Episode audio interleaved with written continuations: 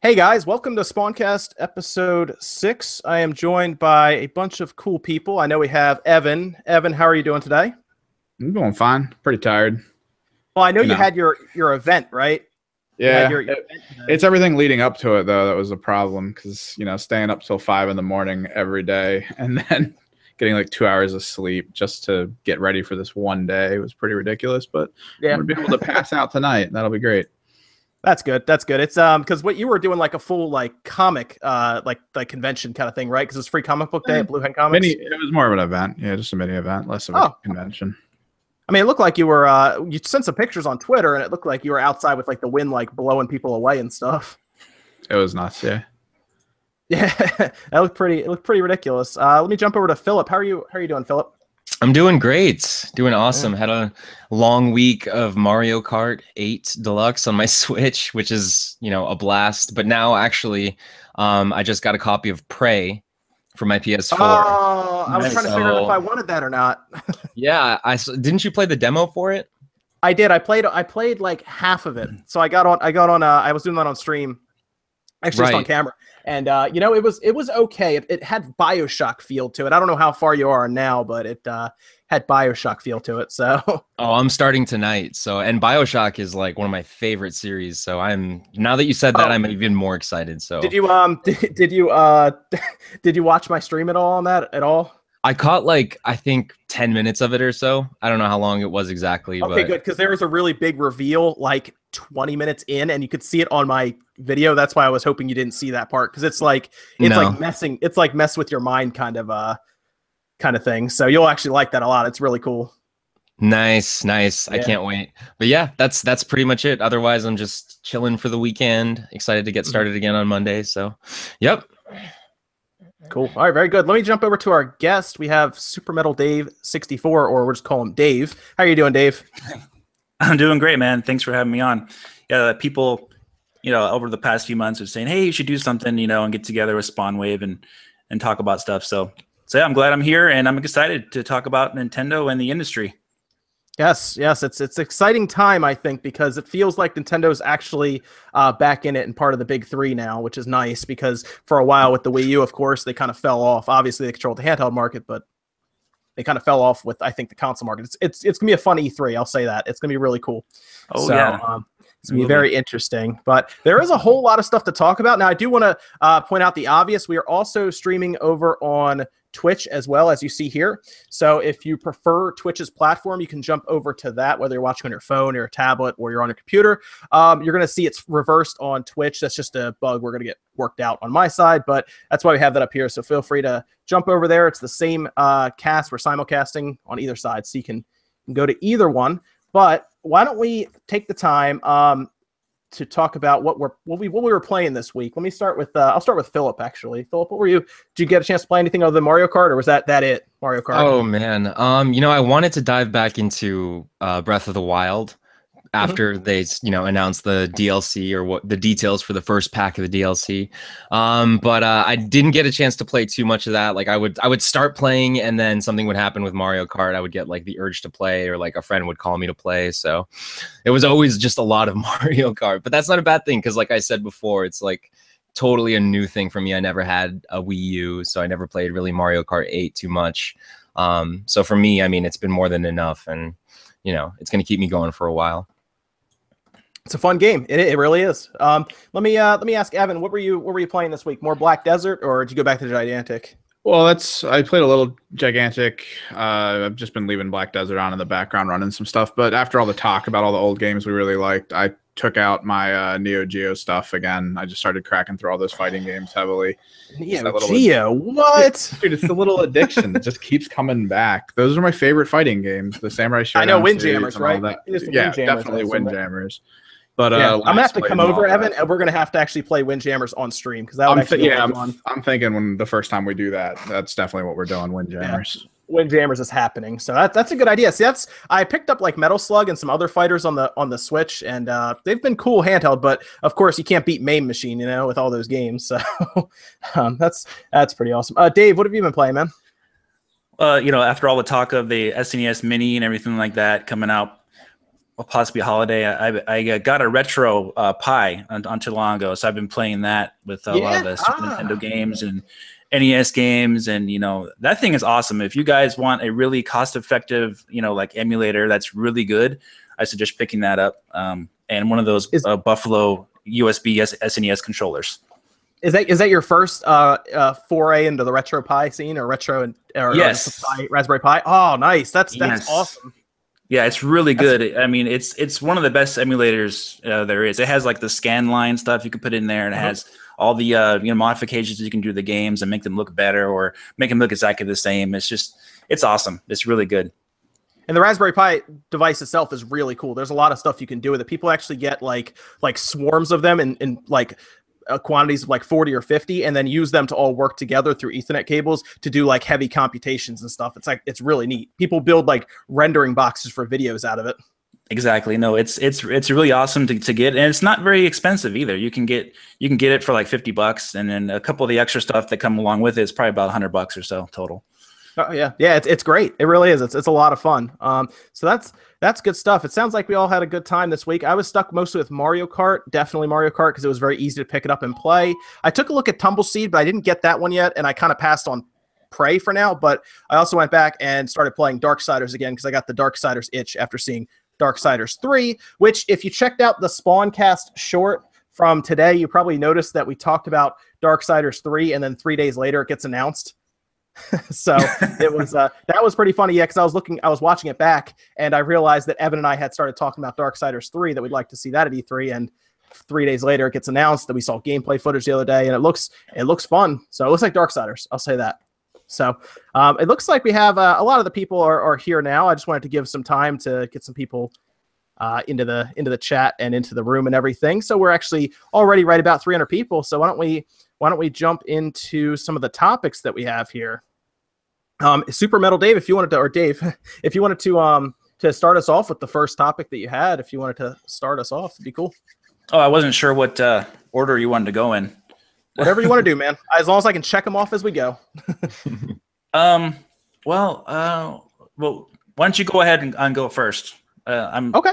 Let, let me look at my list first and go ahead. Yeah. Absolutely, absolutely. I figure we'll talk about the big, obviously the big, big uh, game of the week, which was Mario Kart 8 Deluxe, and how it seemed to sell like gangbusters. I think, like most of us probably assumed it would, crossing the one million threshold in the weekend. So in like three days, it gets to a million units sold, and it's hard to say how many it's sold by now. It may have even sold. It might be up to one and a half million by now because we'll wait for Media Create's list to come out. But that and then the attach rate obviously is very high. They said about 45% of Mario Karts sold to people, like 45% of the amount of Switch owners bought Mario Kart in the US. So Mhm. it's um it's pretty clear that Nintendo can re- pretty much release a game like a Mario Kart, like a Zelda, and just drive demand for the Switch mostly when they want. They're very fortunate, like I said, to have Mario Kart right away. Obviously, I mean, it, it was pretty much the same game that was on the Wii U with a lot of added benefits. Visuals were better, and it played better overall. Right, it got 60 frames, didn't have that weird frame skip issue. It had full 1080p, and it had battle mode. So they were very fortunate. There's a lot of people who bought the Switch that did not have the Wii U. So, like Philip, you, you didn't have the Wii U, right? Right, exactly. I I totally missed out on that system. So Mario Kart for me is very appealing, you know, because it's been a while Yeah. since I played a Mario Kart. I mean, the last one I did actually sort of play was Mario Kart 7 on the 3DS. So it had been a while. And uh, guys, just so you know, Evan is keeping an eye on the chat as best as he can.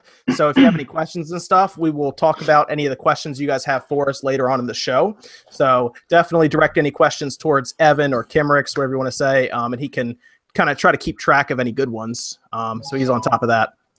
But about Mario Um, Kart 8, um, yes, on yes, the Wii back to Mario U, on the Wii U, it was considered the uh, pretty much the best Mario Kart game that there was, and um, so obviously the new one is is better, obviously, than Mario Kart 8 on the Wii U. So everyone's kind of like in agreement that this is the best Mario Kart game that there is on, on the market you could buy. So it makes um, perfect sense why it sold uh, 459,000 uh, copies on day one, which was amazing. uh, uh, higher than the Wii version of Mario Kart, um, which sold over 35 million copies, I believe, worldwide. I, I do I do think that it will end up probably being an eight to ten million seller, no question, because it came out so early in the Switch's life. People will be buying the Switch at Christmas time and buying a Mar- Mario Kart copy of Mario Kart. Someone will probably buy it next year and buy a copy of Mario Kart. So it's going to be around for a while alongside Zelda. That might be one of the reasons they released. They got both those out the door early because they know they'll be long-term sellers. Like they could probably count on fifty thousand units of Mario Kart like a year from now in a week, just randomly during Christmas time you know two years from now. So it's uh, it was a good strategy on their part to do that. But Mario Kart, we know we know it was going to sell. I mean, a million units in three days is something that most companies like like dream of right? It's it's something that capcom and and and even honestly even at this point sony kind of looks at even with their very large install base and hope that they can get that one that attach rate because that's what uh, uh, probably almost 40 like 45 to 50 percent attach rate depending on what's sold through now so that's something that anybody, any company wishes for. But um, Evan, what did you check out Mario Kart? I know I know you don't have a Switch right now, but did you get a chance to look at any footage, or did you watch Philip play it? He kept jumping over uh, uh, arrows. So I check footage on it occasionally. I mean, I enjoyed it in the past. Used to play it on the Wii itself with a bunch of my friends, or we'd bust out like the old N64 or something and play it that way. Um, but yeah, it seems like an interesting game. It's always great to feel that it's just getting more polished and that they're not just kind of going off the rails with it. Although I know some people have complained about some of the aspects of it, it still seems great. It would be fun to definitely fun to pick up on the Switch. Uh, I think it, what's what's amazing is when you take it from on the Switch, right? Technically, you can compare it to the 3DS version, and it makes sense because they're two handheld units playing it, and the jump from one to the other is seriously like like two generations worth of jump like from going from the 3DS Mario Kart 7 to the Switch and Mario Kart 8 Deluxe, it's massive. Oh yeah. So uh, yeah, I mean it really shows the difference in technology between them. And I also like the fact that they made the game like for people who did own Mario Kart 8 on the Wii U um, and unlocked it, unlocked everything and played it to death. I like the fact that they made it easy for them to transition over to Mario Kart 8 Deluxe because I mean everything's kind of sort of unlocked for you already besides the gold Mario, right? Like you need to finish like the 200cc race cup or something like that and then you yeah. unlock that. But otherwise yeah, I, like, don't, I don't want to unlock anything right? Yeah like if you did it all i like i wouldn't want to do it again but i'm having fun doing it for the first time right now. But the fact of the matter is like there's a lot of more there's a lot more content. Like i mean there's a there's a battle mode now um, which is an amazing thing. It's like 50% more to the game in my opinion. Um, you know like i recently personally started playing it only like three or four days ago because I've been like glued to the races. I've been addicted to that. I finally got past 2000 uh, with my score, my race score, which feels amazing because I know that I'm terrible. Um, but somehow I made that wall. Um, but uh, otherwise, yeah, that battle mode is like so enticing to play. It's really competitive. So, have you played it at all? This, this one. Yeah, oh yeah, I played some of the battle mode. I jumped online just playing it, and uh, I really, I mean, I just went into the tournament modes and everything, tried that. I just wanted to see how smooth it played online, just to you know judge Nintendo's online play. And surprisingly, it was it was completely smooth. I, I of course I can't look at ping or anything, but my experience was good. I didn't really have any lag that was out of hand or anything. So overall, I was happy with the experience. Well, um, one thing uh, one thing I liked uh, about what they've been doing with uh, Mario Kart 8 is that they've been uh, I've been seeing people like Uber drivers, taxi drivers putting the Switch, you know, in the back and uh, having Mario Kart 8 play on there, you know, and that for the for their uh, passengers. I thought that was really cool. That's, That's a good idea, actually. That's a great idea. That's really cool. Um, have you Shane? You have it right? Or Dave? Dave, sorry, Dave, you have it no, I actually don't have it because I, I, have it on the Wii U and I have I spent like 70 dollars on the digital version, you know, because I got all the DLC everything. So I don't have it on the Switch, but um, you know, I, I already I played it to death in the Wii U already. But yeah.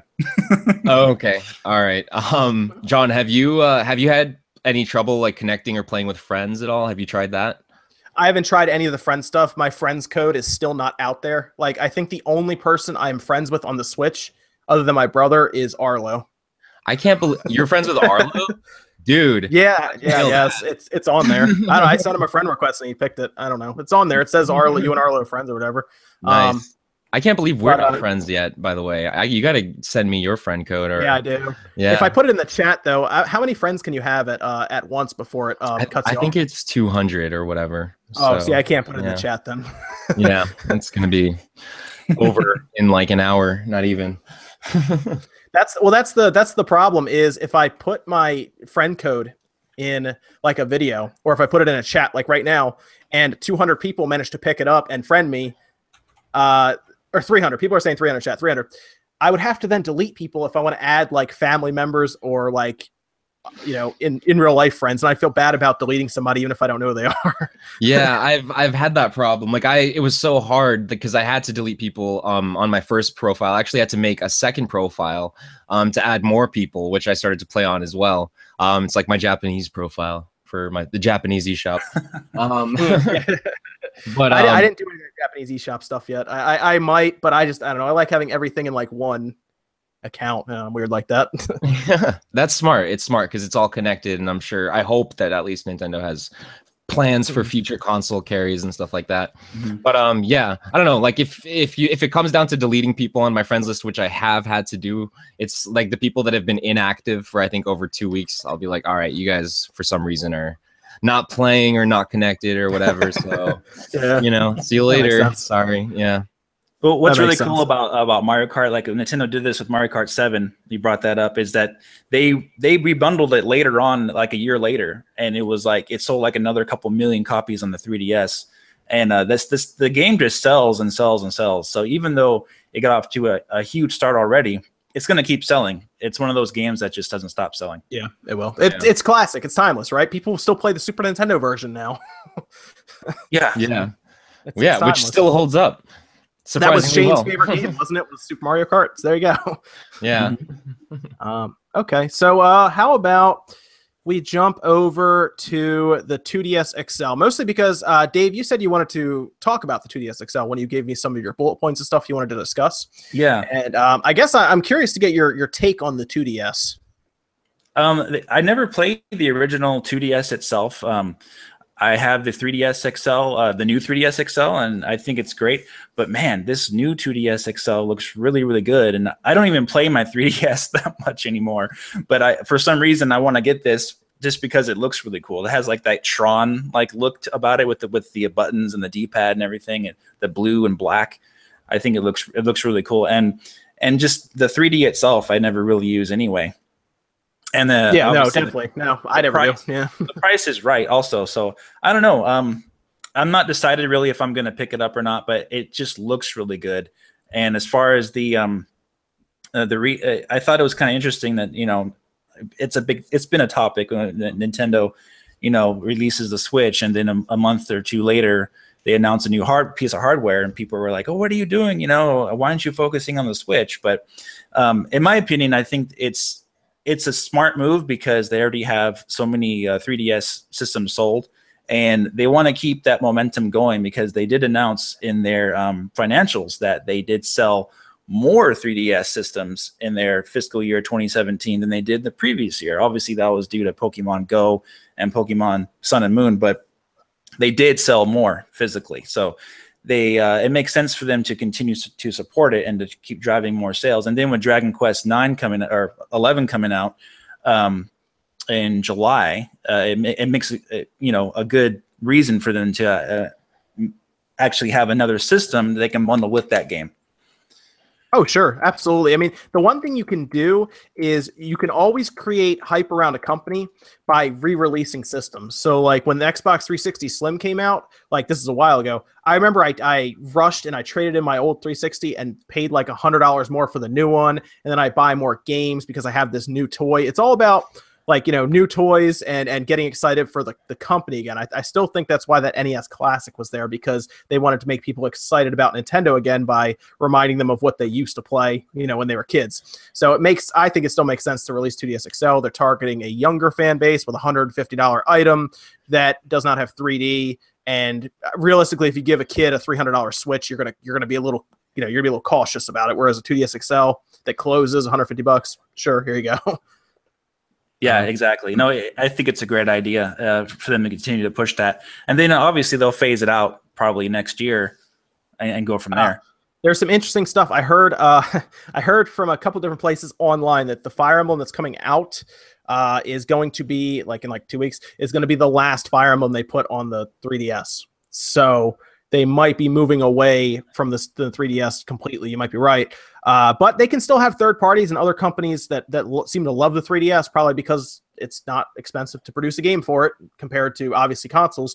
Uh, that will probably still stay with it because it has what a 50 million install base almost now, and it, if you put a game out and it gets what a one percent attach rate, then you have quite a quite a even even for a small company that's still a good bit for them. So um, that's uh, you said what had a 50 million install base? The the 3DS like family. Oh yeah, it's over 60. It's over 60 million. Oh, there you go. It's over 60 yeah. million. Oh, there you go. Yeah, you release you release it on there and it gets a, a very low attach rate. You're still probably going to sell 100 to 200,000 copies of your small game, you know? So it's um it makes sense for third parties that are looking to get in to games maybe to create something and put it out and then not be very risky, you know, because it's very risky to make games right now. So it makes well, a lot of sense there. Yeah, one thing that's really interesting about Nintendo, um, obviously I've been following them my whole life, but they uh, they uh, ever since the NES they've always had multiple systems on sale at the same time. Not just they, they never just had one system on sale besides the NES. Since then, it's always been the Game Boy, Game Boy Advance, DS, 3DS, and now the 3DS has like the most family or you know pieces of a family that I think of any handheld they've ever had. So they got the 2DS, 2DS XL, new 3DS, 3DS XL, original 3DS, all these different systems. So even after this, the um, 3DS goes by the wayside, probably in 2018, I, I still think Nintendo will have multiple pieces of hardware on sale, whether it be different, uh, you know, types of the Switch or different form factors or whatever of the of the system. I don't think they're they're just going to have one system on sale because it, when you think about Coke, you know, the Coke products, they, mm-hmm. they can make millions of dollars just selling Coke, right? But yeah. they got Diet Coke, they got caffeine free Diet Coke, they got Coke Zero. It's a multi billion dollar company. Coke Classic, even. Oh, there you go. Right.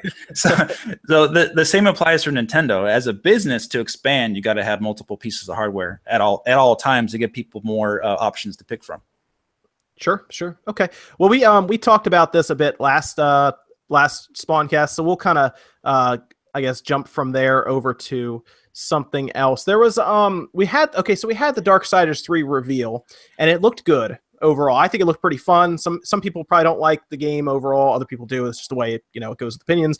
I like the way it looks. They had gameplay from IGN because IGN had their first look. And the thing that really caught me off guard, and I was a little confused by this, is it's running Unreal Engine 4 along with something like Tekken 7, for example, but we still don't hear anything about any Switch versions yet. And this, I guess, might I, yeah i guess you know what this will go into our third party discussion right away on the switch. Uh, because a lot of stuff is is pointing at third party support for the switch uh, and we're still waiting for it right? We're still waiting on some kind of big third party announcement. We had i guess you could count i guess puyo puyo tetris as a third party support. While it's not like a big blockbuster game it's still there. Um, but mostly we've been waiting for some sort of tangible uh, bit of third party support. Now in your in your mind, Dave, do you think that they need third party support to be announced at E3? Because I think if it's going to be announced, it's going to be at E3, right? We're not they're not going to do it like tomorrow. They're going to wait till E3. Yeah, no, yeah, I definitely think they need third party support um, for the system. You've been, be, you've been very vocal on this, right? About third party support needing to be there. Yeah, yeah, I have, um, and the reason why is because of the uh, uh, you know Activision, Blizzard, EA. Uh, you know, Activision just announced that they made one point uh, two billion dollars in revenue in one quarter, um, and you know EA uh, last year made four point three billion dollars in revenue, and Activision six point seven billion. I, I looked it up, but they uh, they make so much money that uh, Nintendo. It's important to have their big products on their on their systems if they can. You know, it, it may it may be a little bit of an incentive for them to maybe you know pay a little bit for that if they need to, because uh, the Switch, you know, the as far as the specs are concerned, we've heard from the Overwatch developers say that you know it doesn't meet the spec requirements, you know, but you know we're not really thinking about it right now. You know, they need some kind of incentive, and obviously this the Switch is it's really early in the lifespan of the system, but third party like the big third party titles really really need to be there for the system to be reach a wider success rate. Basically, it, it can sell to Nintendo fans like crazy, um, but how how far is that going to reach? You know, we don't know uh, for sure, really. So it's uh, it's something that they really need, uh, like like you know for like Call of Duty or uh, the next uh, Battle Battlefront or you know things like that. Games that sell really big are really important for the system's success overall because the the success of Nintendo, they can make a lot of money on their own, but the the, the overall success of their products uh, can really be bolstered by third party. And we know that they want third party because they themselves have hyped hyped it, saying that we got third party on board when the system was first announced. And but you know we we haven't been hearing way too much from that since then. You know we've, we've heard a lot of indie you know indie developers announce support, but as far as the big third parties, we haven't seen too much. So they do, they really need something at E3, and um, you know, and we'll get to that. Sure. Um, what do you, Philip? What, what's your take on third party support? Do you think Nintendo needs it, and do you think they need it at E3? Like, so that would be like what a month and a half from now. Third party support needs to show up. Is that What What are your thoughts on that? You know, I think, I think if uh, the Wii U kind of is any evidence of of sort of Nintendo's need of third party support. I think it, we can just take a look at that right there um, because that's really what that console I feel like needed the most in, in order for that drive to sort of come to it. Um, and it, um, it didn't obviously work out for the Wii U. So I think that in order for the Switch to succeed right now, we're all having a lot of fun playing um, Breath of the Wild and Mario Kart and the indie games that are coming out in between releases like ARMS and Splatoon 2. However, I do think that um, in order, like you know, like almost exactly like what Dave said, in order for the console to sort of spread even more and to maintain relevancy within um, the rest of the market amongst other competitors like Sony and Microsoft, they they're going to need that third party support. Otherwise, you know, their own first parties can only take them so far. Like how many different versions of a Mario game can we see? And we you know what i mean? And we're only sort of um seeing releases like splatoon 2 and, and arms every once in a while. Like new ips are, are awesome and, and i'm excited to play um, arms when that comes out soon. However um, we're not seeing as many new ips from nintendo for them to just sort of live in their own ecosystem and their own world. Um, they're master game makers. They're some of the best uh, if not the best in my own opinion um, and I have all the systems. I support all of the you know companies. I'm a big Xbox and PlayStation fan, but Nintendo has always been, in my opinion, different and has always been capable of thinking outside the box. Um, whereas the other systems and the other companies have only followed uh, sort of what the the masses have expected.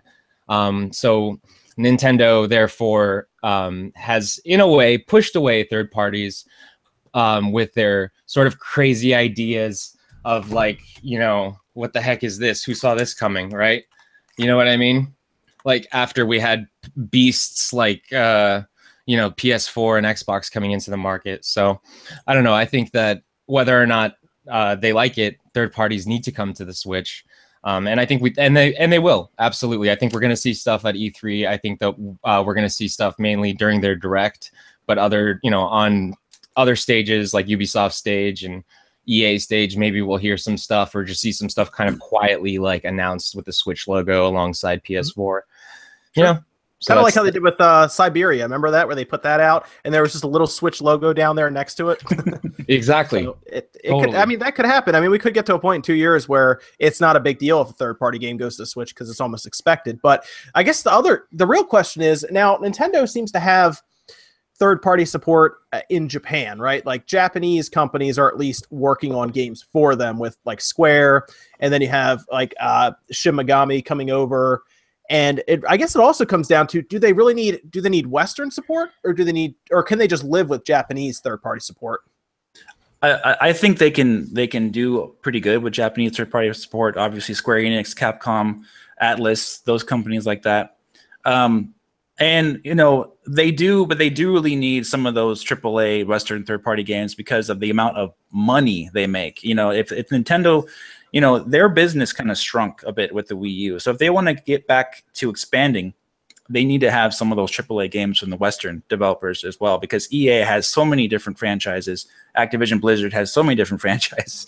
And um, none of them have been announced for the uh, for the switch. Um, besides i think what is it uh, the basketball game, and Skyrim. Well, that, that's that's the other one, but um, they uh, they really haven't had much announced. Uh, FIFA, that's what it is.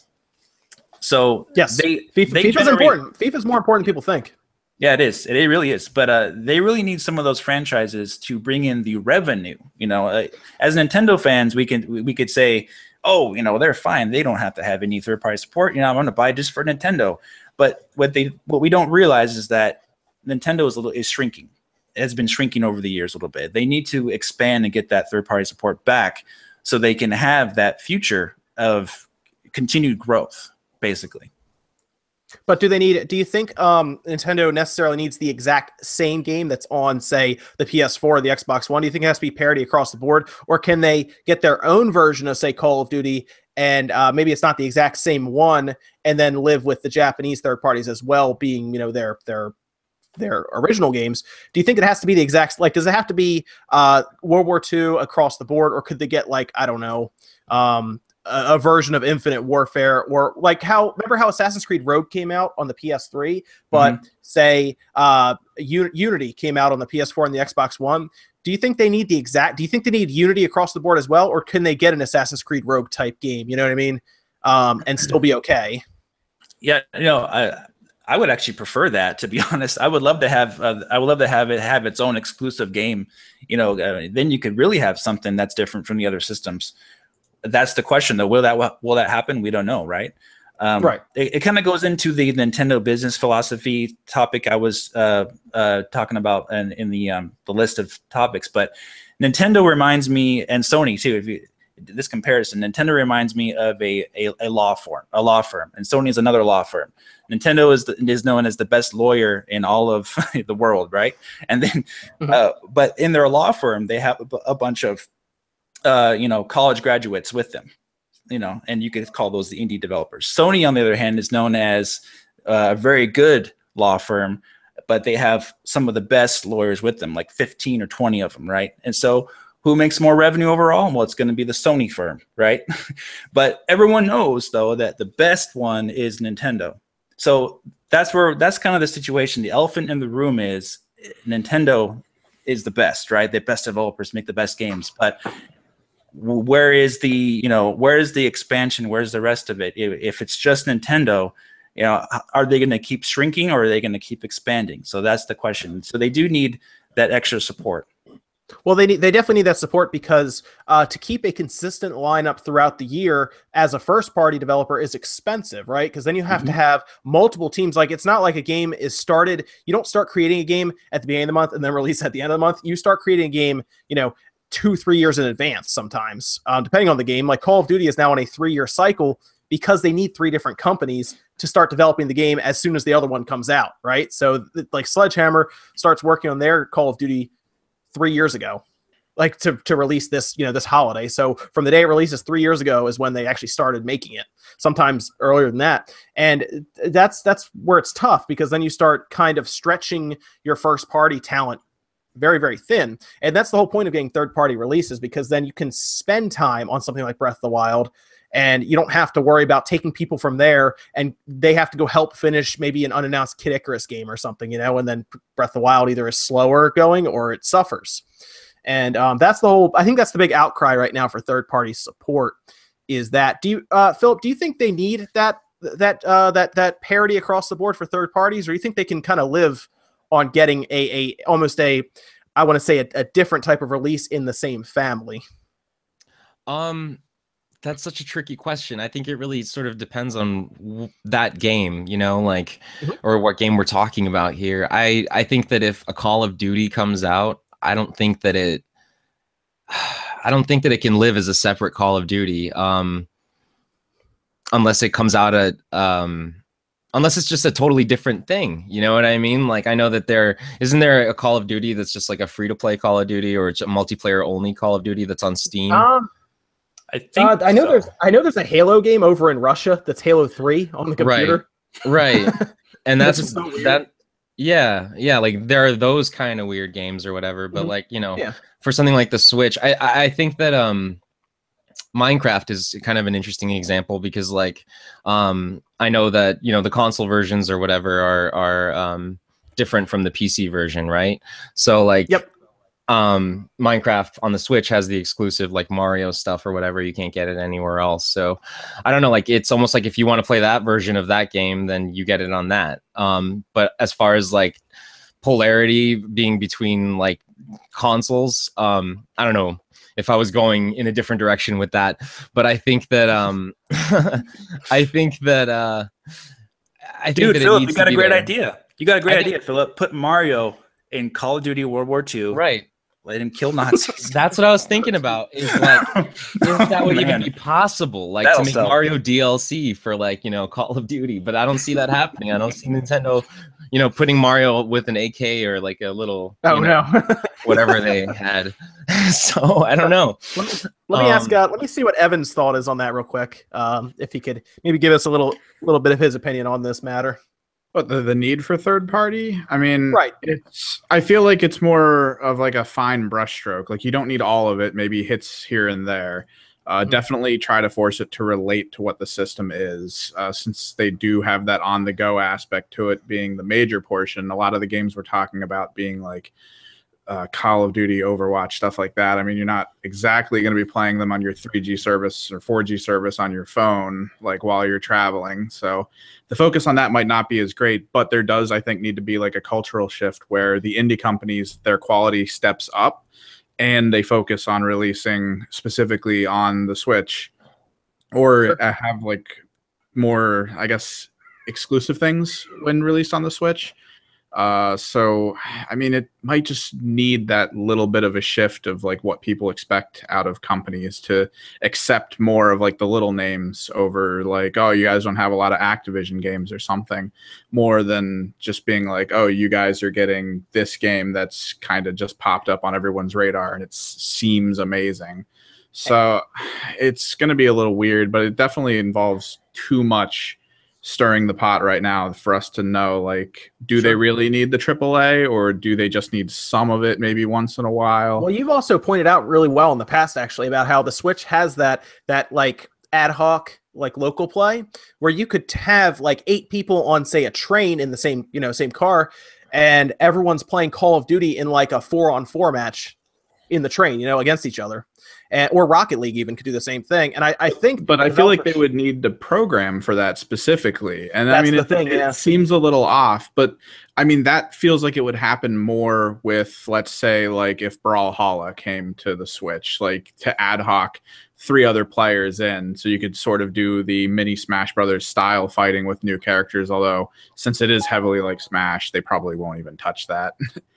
but yeah probably yeah yeah, I feel like it would be very specific, very interesting games. Like imagine for us, you and me at least, with like if you were just on a train and then someone popped up on a message like you want to play Windjammers, and you're like, yes, yes, I would from now i would like to play windjammers yes and you just ad hoc a Windjammers game local on someone else who's got that near you. That I feel like that might be a little more important for them.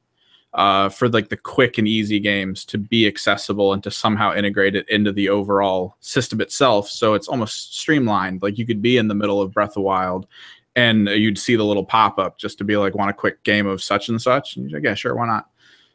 And it'd Sure. just be so much I more interesting. that that's something that they should take advantage of. You're right because it'll it'll have people buying multiple cartridges, obviously, to play together. So even if you're the same house and you maybe instead of sharing that cartridge back and forth, if two people have a Switch in the house, maybe each person buys a cartridge, you know. And it's I think it's a little better that way rather than I guess trying to because I know Halo got uh, beaten down real bad recently for Halo Five and stuff for not having all the the split screen ability that it had.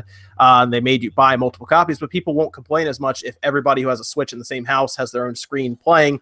I think it's just easier because they don't have to set up eight TVs. You know, I mean, you should have seen the madness that was Halo back in the day on the original Xbox with cables and routers and stuff everywhere. It was a, it could, back then. It was tube TVs. so it was madness setting all that up. And i think i think if nintendo could tap into that it makes a lot of sense right? If like like if i evan if i come over and i have my switch instead of instead of me trying to haul my you know 50 inch tv over there or something i just bring my switch and you can play on your tv and then maybe i ad hoc in with my handheld so Yeah, I mean, I- we're I- using ad hoc that. wrongly in this sense, but like something along those lines. yeah, you know, I mean, like like we connect wirelessly together, we play, and um, it's fun. So uh, that's uh, that's my my thoughts on that. I I think you know it's tough uh, because it comes down to the appeal of the system. Also, the system is interesting because it's convenient, it's different, um, and at that point, if the install base is there, I feel like the third parties are feel will feel obligated to come over because there is a way to make money. If there is 12 million people who are a, a consumer ba- a customer base of the Switch by the end of this fiscal year, they're probably going to make games for it, no question. You know, maybe by the end of next year we're at 20 something million. Then it's like, well, we can't ignore this. It's there's units out there. There's people to sell to. Right. So. I mean, if you look at the numbers, um, you know, like you know, with how it's selling in Japan, um, and how it's like just it's like selling like madness. You know, the. Switch. But uh, I I don't see why third parties wouldn't eventually, if the you know growth rate is is that large eventually start developing assassin's creed like a, a, switch specific version for it maybe not something completely different but something that remains within sort of like along the lines of that familiar gameplay that we're used to with Assassin's Creed. However, it doesn't have that exact multiplayer that the PS4 or the Xbox version might have. Like, let's say it has um, something, you know, just a, a fewer or like a few less modes in it or you know the shaders are turned turned down the shadows aren't as great you know what i mean like the graphics mm-hmm. aren't maybe as as nice but the switch can run and open you know we've seen beautiful open world games obviously running on the switch so we know that it's capable um so you know if if ubisoft is enticed to make that game come to the switch i'm sure that they will um, and we know that they have a pretty good relationship with Nintendo already, right? So, mm-hmm. oh yeah, yeah they do. Third, third party doesn't. There is no anti Nintendo third party bias against against them. It's they they only care about one thing, and that is just making money. So, so if they can see an opportunity to make money on the Switch, and if the cost of development of the game uh, you know, is less, you know, than how much they project to sell for the a, particular Switch version, then yes, they will support the Switch in releasing uh, some kind of port. But but right now, um, we're not seeing much because, uh, you know, quite possibly the cost of, of developing a game like that for the Switch might be too much at this time in order to, you know, release it um, and actually make a profit from it. All they care about is making money. They don't care about you know, oh, we hate Nintendo. No, they don't. They're not thinking about that. They just want to make money. Yep. Right. People make friends again really fast when millions of dollars get thrown into the mix, you know? Very true. Yeah. Money solves a lot of issues. We'll say that. um, exactly. I think the only company that has a little bit of angst against Nintendo, like personally, but is Square Enix because of what happened with Nintendo 64.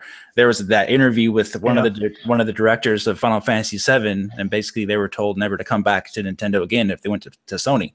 So uh, you know, so there may be some personal stuff going on there, you know, but as far as them supporting Nintendo, they are because they see a, a place to make money on it. Yeah, I mean they're they're making one of my most anticipated games of, of the year so far in uh, Project Octopath. So I think that game looks really cool.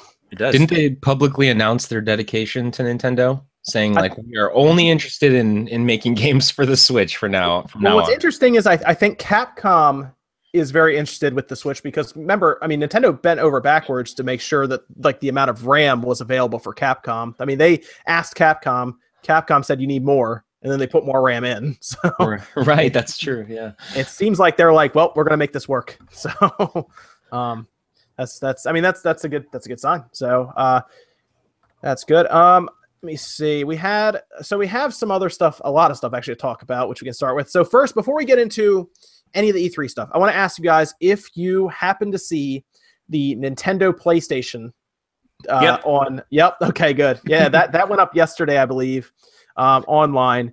Is very impressive. It's a very very cool piece of technology. First of all, if you have not seen this, uh, go do some research and look this up. There's a whole Reddit thread that got out of control. Um, and of course, Ben Heck, who is pretty much a legend when it comes to working on stuff or creating things. He's probably one of the best on video engineers I've ever seen, mostly because he has no problem. Most engineers, I'm gonna tell you now, guys, aren't the most camera friendly. You know, the pretty camera side. Ben actually is is pretty good with the camera. He fixes stuff. He builds things. He's very good with everything. And he takes this device that is. Philip, did you watch any of this? Um, I didn't see the most recent video, but I know of the the Nintendo PlayStation. Yeah, you so. understand the backstory where this guy was on Reddit. Right. People are talking about the subject of how Nintendo and Sony came together, collaborated on a system, and right. the idea was it was going to be a, a, separate CD attachment for the Super Nintendo, and then they were going to build a prototype, and then eventually something to bring to market that is like a combo system, much like the CDX release for the Sega. They were going to have like that and then of course something you could buy that attaches to the bottom of your Super Nintendo. At least that was the story. People are talking about it. A guy just shows up on Reddit and says, "Oh, I have that. That's upstairs. My dad has it." And you, of course, it's on Reddit, right? It's on the internet. People are like, "No, no, you don't. That, what are you talking about?" And he's like, "Oh, I'll go get a picture of it." Three days later, he posts on Reddit and is like, "Hey, I took the picture of my dad's Super CD system, and there it is." And people are freaking out, right? And it doesn't work. He takes it to Ben Heck, but Ben Heck has finally fixed it after four visits to the system. They finally dropped it off for a month. It works. It boots the CDs, the cartridge works, and it is a fully functioning Nintendo PlayStation right now, which is an insane piece of history. They can pretty much name their price on this system and they will get it. Basically, a blank check will be written to them if they want it. Yeah, so so uh, for me, I'm 36 years old, and when I, in 1995, I, I remember seeing a, a, magazine. I think it was Game Pro or Game Informer, and uh, they had that little rumor section about a Nintendo and Sony collaboration for you know this system. And I was like, wow, this this is going to be cool, you know. And then of course you didn't hear anything more about it. And then the N64 came out, and I said, oh, that was just a fake, you know, fake story. Mm-hmm. But here we are. That thing was actually a real system. Uh, people don't understand how big this is in video game history. It's it's just an amazing amazing piece of, of hardware in in historical sense for video games. Yeah, it's interesting to think like what if that actually worked out? Like what would the world look like today? You know, like would would we be where would we be with video games and what kind of video games would we actually be playing, you know? I mean, the whole industry would be completely different, you know?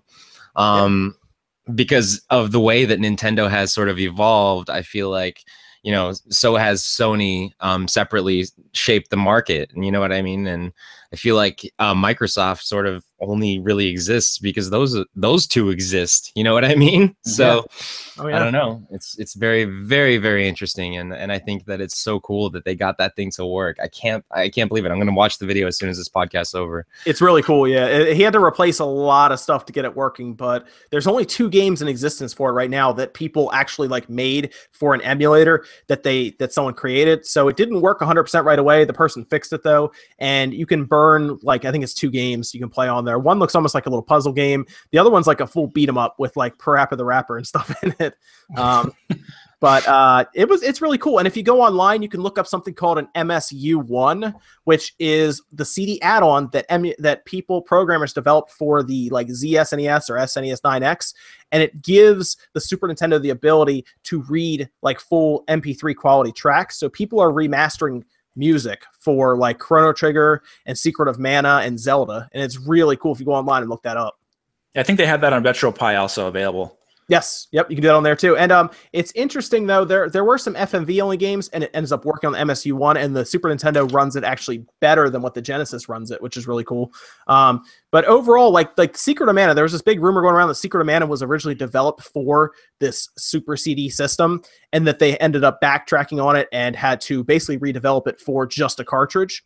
And it would have been interesting to see what that game could have looked like if it had come out with that CD system in mind. Maybe it had like full motion cutscenes, or maybe it had better. I, I, assume it would have better sound, but it's just it, you're right, Philip. It is it is very interesting to see how the, the gaming world would have been different if if this happened. From what I can tell, though, apparently the the deal was not favorable for Nintendo, or at least in their mind favorable, so they did not sign it. Sony takes technology, the PlayStation's born, and then obviously from there, Sony pretty much rules the gaming market until obviously it ran into the Wii, in which case the Wii takes it over, and then now we're back here.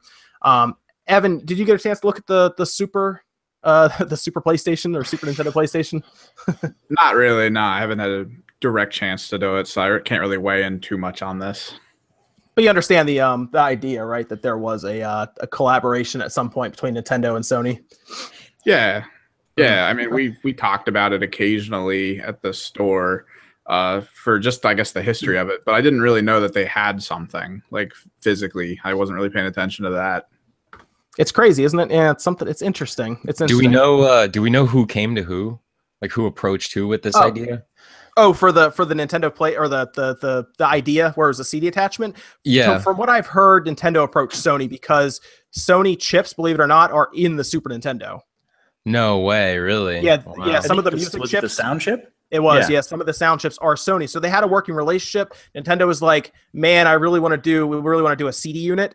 Of course, Sony is producing like Walkmans, and you know they ended up getting into the CD technology with their uh, what are those CD players you walk around with and everything. So Mhm. of course you go to Sony because they've already worked with them. They're developing those. They went to they talked to Philips obviously at some point because the CDI had Mario and Zelda on it, but I think their first their first bet was Sony. Um, Sony ends up, I guess, you know, the deal falls through, and Sony was like, "Well, we could just make the system." There you go, they made it. So, um, and it, it's it's interesting because I have a feeling if they never went to Sony for that and just worked on the 64, Sony probably never would have released the PlayStation anyway, and they probably would have developed something for the 64. Yeah. So it's crazy to think about, but um, Yeah, the rumor is that some something happened with the the naming uh, IP stuff that, that Sony wanted some kind of control over Mar or uh, Mario, but some of like some of the licensing names of Nintendo characters and stuff, and Nintendo was like, no. I mean, to be fair, I wouldn't give up Mario or Link or anybody like that. Not when you have the most powerful IPs in in the world, almost. If you really think about it, I, exactly. I I'm. I'm sure there's more to it than that, but that's just part of part of it. The naming stuff, you know, owning who, who owns what. When you make me make a system, is it half and half? You know, that kind of thing. Yeah. You know, it Absolutely. seemed like it wasn't. Yeah, it wasn't going to work from the start. The way that the way that it turned out, it's too bad. Well, let me um let me jump over. First off, I want to say uh, to the audience watching, thank you for watching because we've actually crossed over the 500 mark for audience. So thank you for stopping by and checking out Spawncast Saturday night. It's very cool. Uh, but let me jump over. Uh, uh, Dave, you actually brought this to my attention. Um, and maybe you can explain this pretty well to, to some of the people watching. Uh, I did some research. I remember hearing his name, but uh, somebody from Nintendo actually retired after 45 years, and this was outlined in their fiscal report. Yeah, uh, Genyo Ta- uh, Takeda. Yeah, he's been with Nintendo for 45 years. Uh, basically, he was in, you know, the main guy in charge of the NES, SNES, all the way to the Nintendo Switch. Actually, at the head of the hardware development at Nintendo.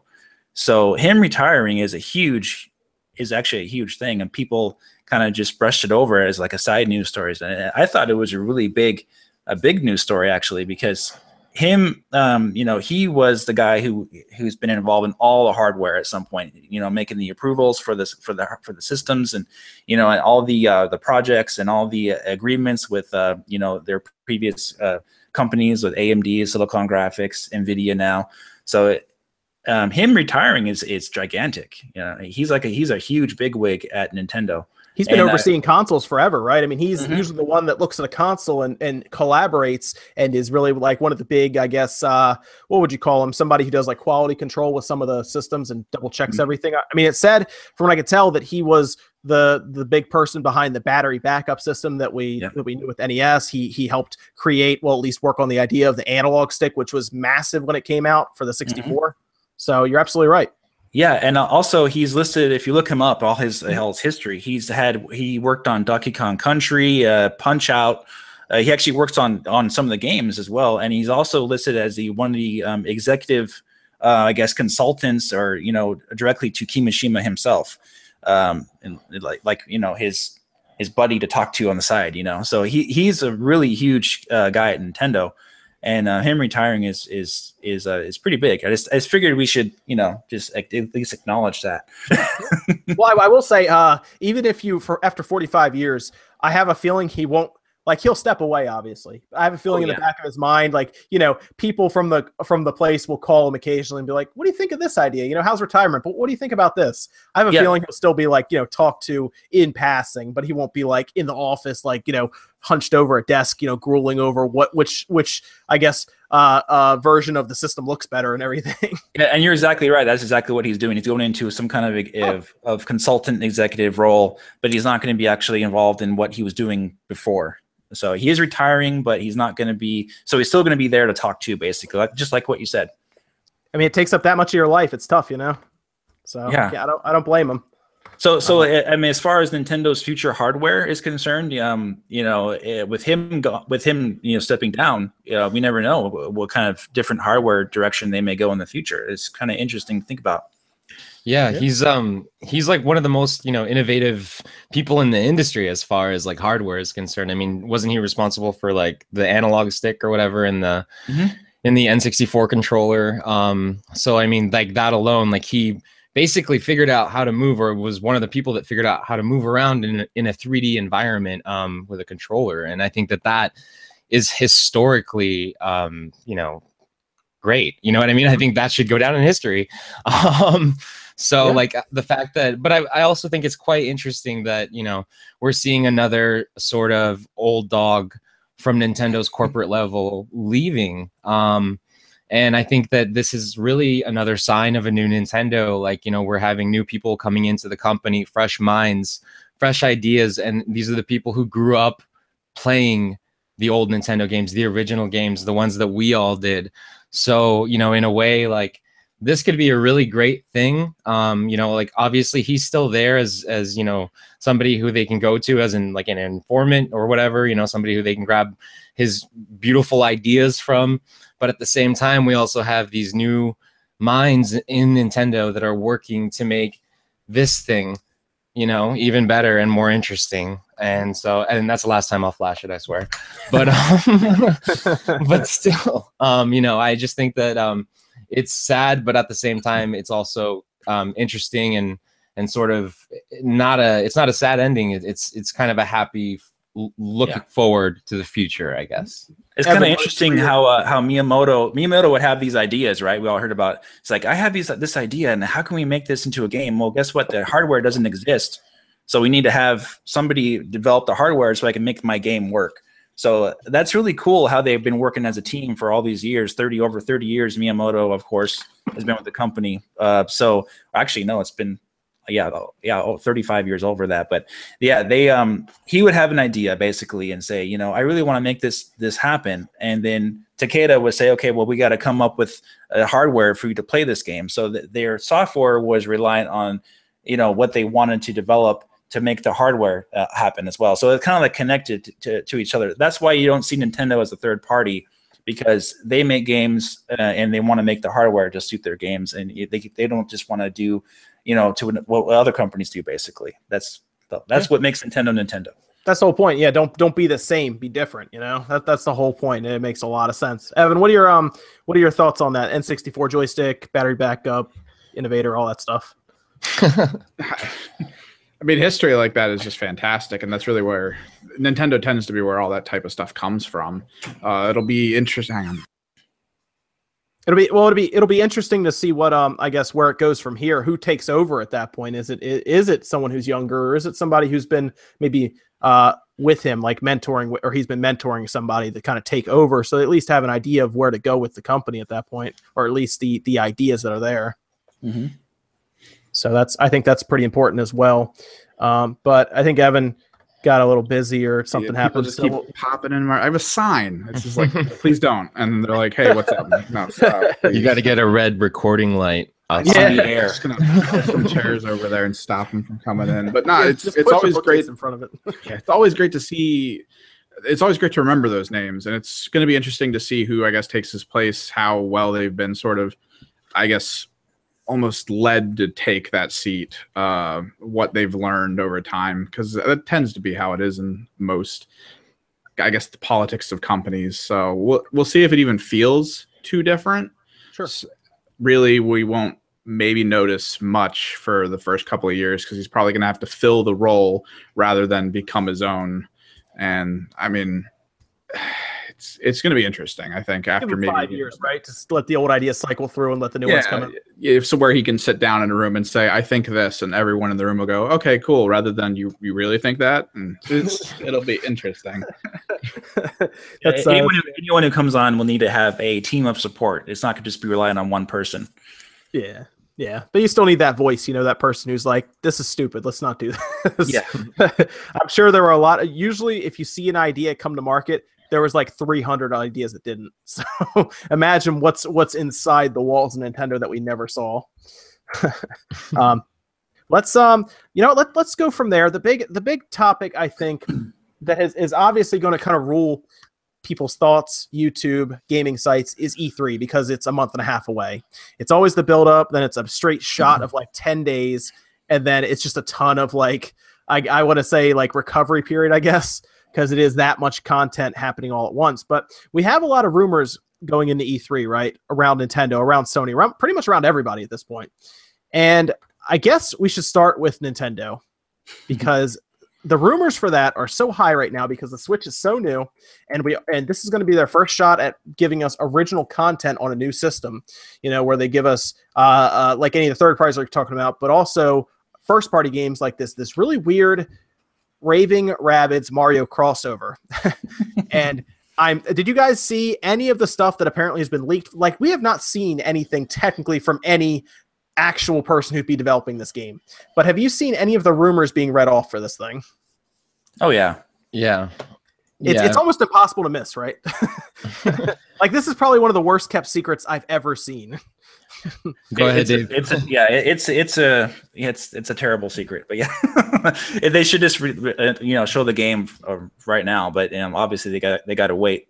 But yeah, I have um, um, as some others have already said as well. Um, I have seen a little bit of the game um, uh, myself, and Oh yeah, you know yeah, but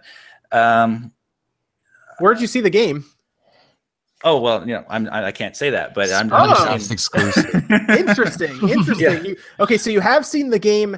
I've like- seen a little bit of it, and like you know, I've seen some of the Ah. assets basically that've been floating around. Um, just a little bit. Interesting, yeah. because I thought Kotaku was like protecting those assets. Well, you know, some other people have seen the game too. I believe OJ has also seen some, and um, as well, it's it's going How have I around. This game. What'd you say? Sorry, How, how have I not seen this game? Yeah. I, I don't know. I guess we're not Um, cool But anyway, it, it- Yeah. like you said, it's it's one of the worst kept secrets there is right now. So uh, that game's going to be at E3, or at least it's going to be shown. Um, uh, most likely, most definitely, it's ridiculous. So you've seen It's like not- you've seen you've seen art assets, or you've seen like it actually in motion. I haven't seen it in motion. No, I've Okay. seen I've seen some some of the uh, you know uh, screens basically for you know, some assets. For. So Oh, it's an, yeah, an it's actual nothing- an actual screenshot of the game though. yeah, yeah, yeah. I, I don't want to talk about it too much, but yeah, I've seen seen a little bit a little bit about that. Yeah. See, I'll tell you why they didn't tell me because I would just say everything. So mm. that's why people don't. That's why people don't tell me anything. That's why people don't even give me people don't even give me review codes under embargo because I, I say everything. So- the, the thing that's so weird about this game is that nobody asked for it, right? I mean, it's like, well, you know, do we do we even want this game?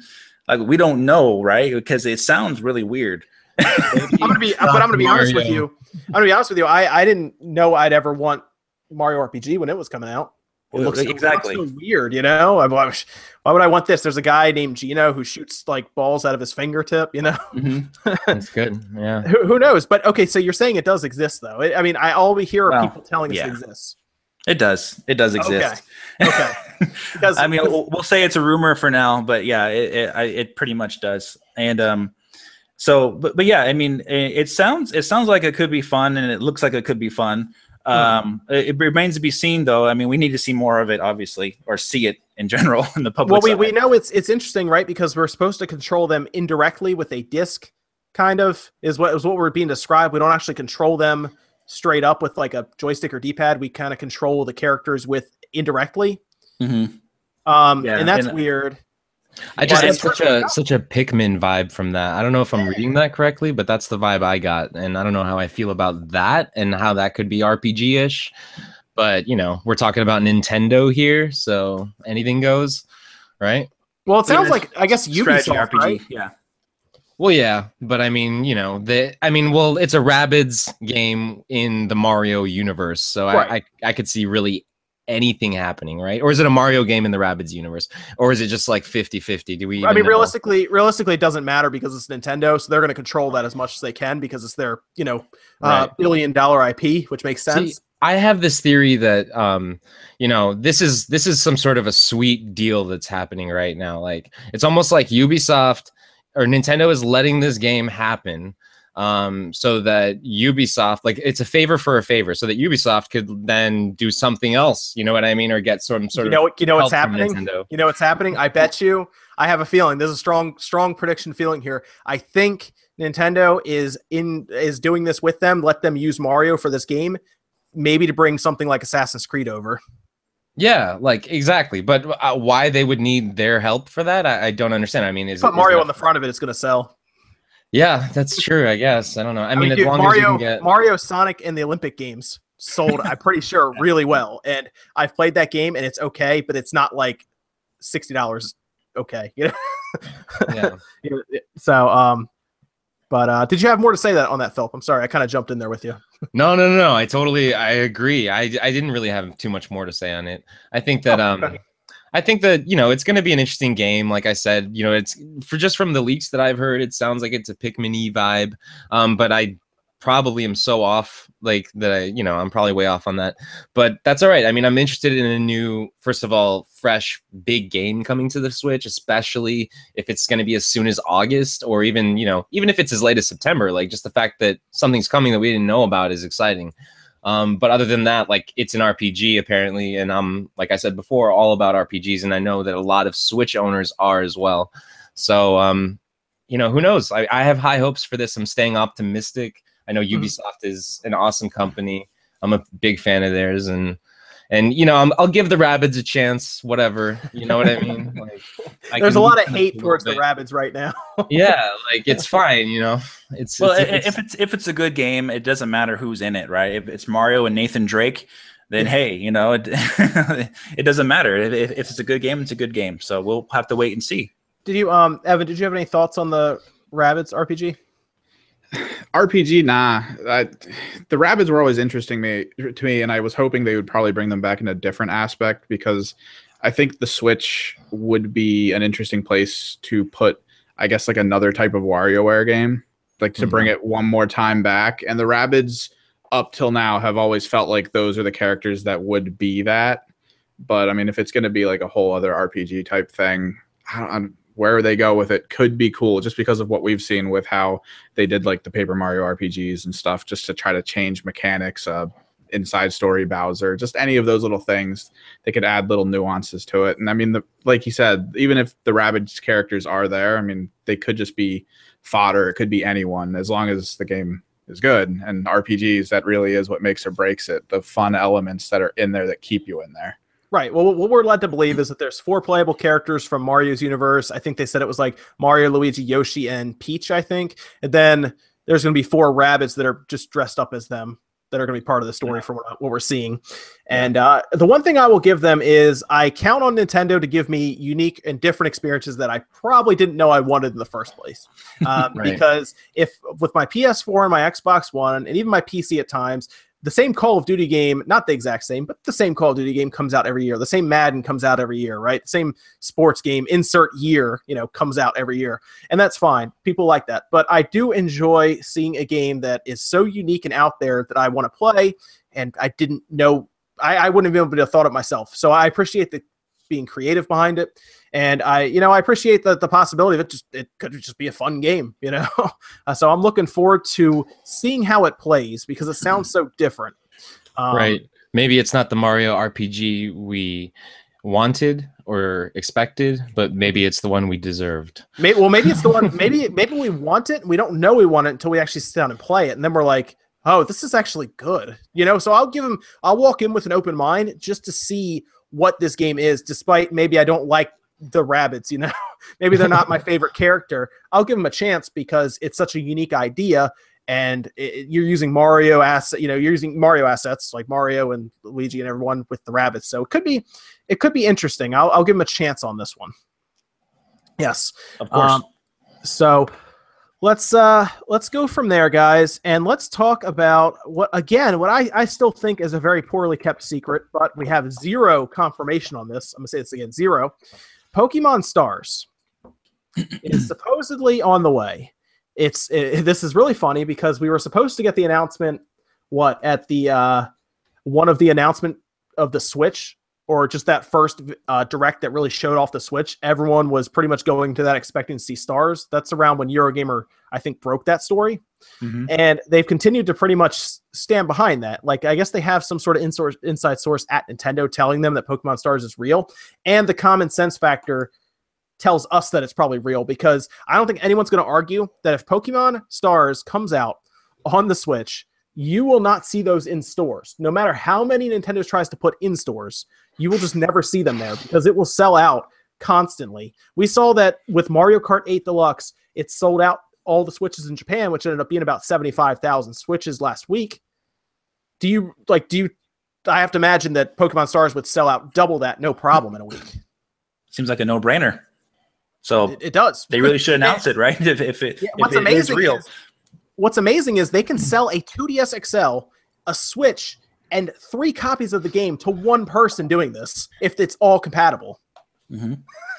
like you can sell Pokemon Stars, Sun, Moon, a 2DS XL, and a Switch. Which what what's that going to come to? Like six hundred dollars? like I, I guess. it's insanity if you consider that. That is how strong though that Pokemon is. People, th- I, I'll say this at the end of time. I was in a podcast a long time ago when I first started on YouTube, and I I talked to them about Pokemon and how it is a very powerful, um, a very powerful brand, an IP. It's probably one of the strongest I've ever seen. And they didn't they didn't understand. They didn't know Pokemon was that strong. I'll tell you now, Pokemon is obscenely powerful in terms of intellectual property. Sony and Microsoft would bend over backwards to get Pokemon on their side. Oh, of course. so But for, for the 3DS, how long did it take for it to get its first Pokemon game? Was that uh, X and Y, right? that was X and Y, yes. Mhm. Was that 2013? That was uh Remember? was that 20 because well it was that alpha then um sapphire and ruby went over and now sun and moon i think you might be right with 2013 because it's like two years between right Yeah, yeah. So the Switch just came out. So uh, if you go by those standards, we may, we may not see Pokemon, the next Pokemon on the Switch until late 2018 or maybe even early 2019. You never It's- know. It's possible, but the rumor going around right now is that there, well, not even rumor, they found them. There's high definition um, assets, in Pokemon Sun and Moon right now. Mhm. And it, the thought is that they built those of all the Pokemon. Every one of them has high definition assets for 1080p. Everyone believes that they have made these uh, to get ready for Pokemon Stars. Like Pokemon Stars was already in development, or at least thought of when those were being made. So they spent the extra development time to do that. Um, and that would be something, right? If they show up at E3 or historically, I'm going to say this now historically, Pokemon is announced before E3. So believe it or not, we could see a direct in a week or two if Pokemon Stars is real with them announcing Pokemon Stars.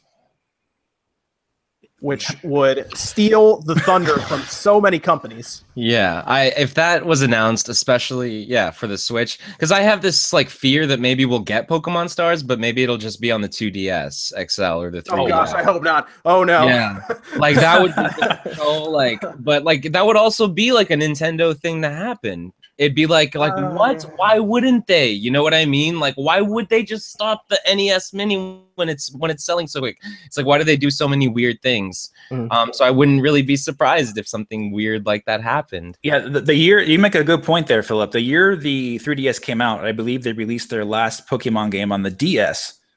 Um, I just can't remember the name of it right now, but uh, That was and probably black and white too, right? I, th- I think so. And I, and I was like, what are they thinking? Put that on the 3DS. It'll sell, you know, the system.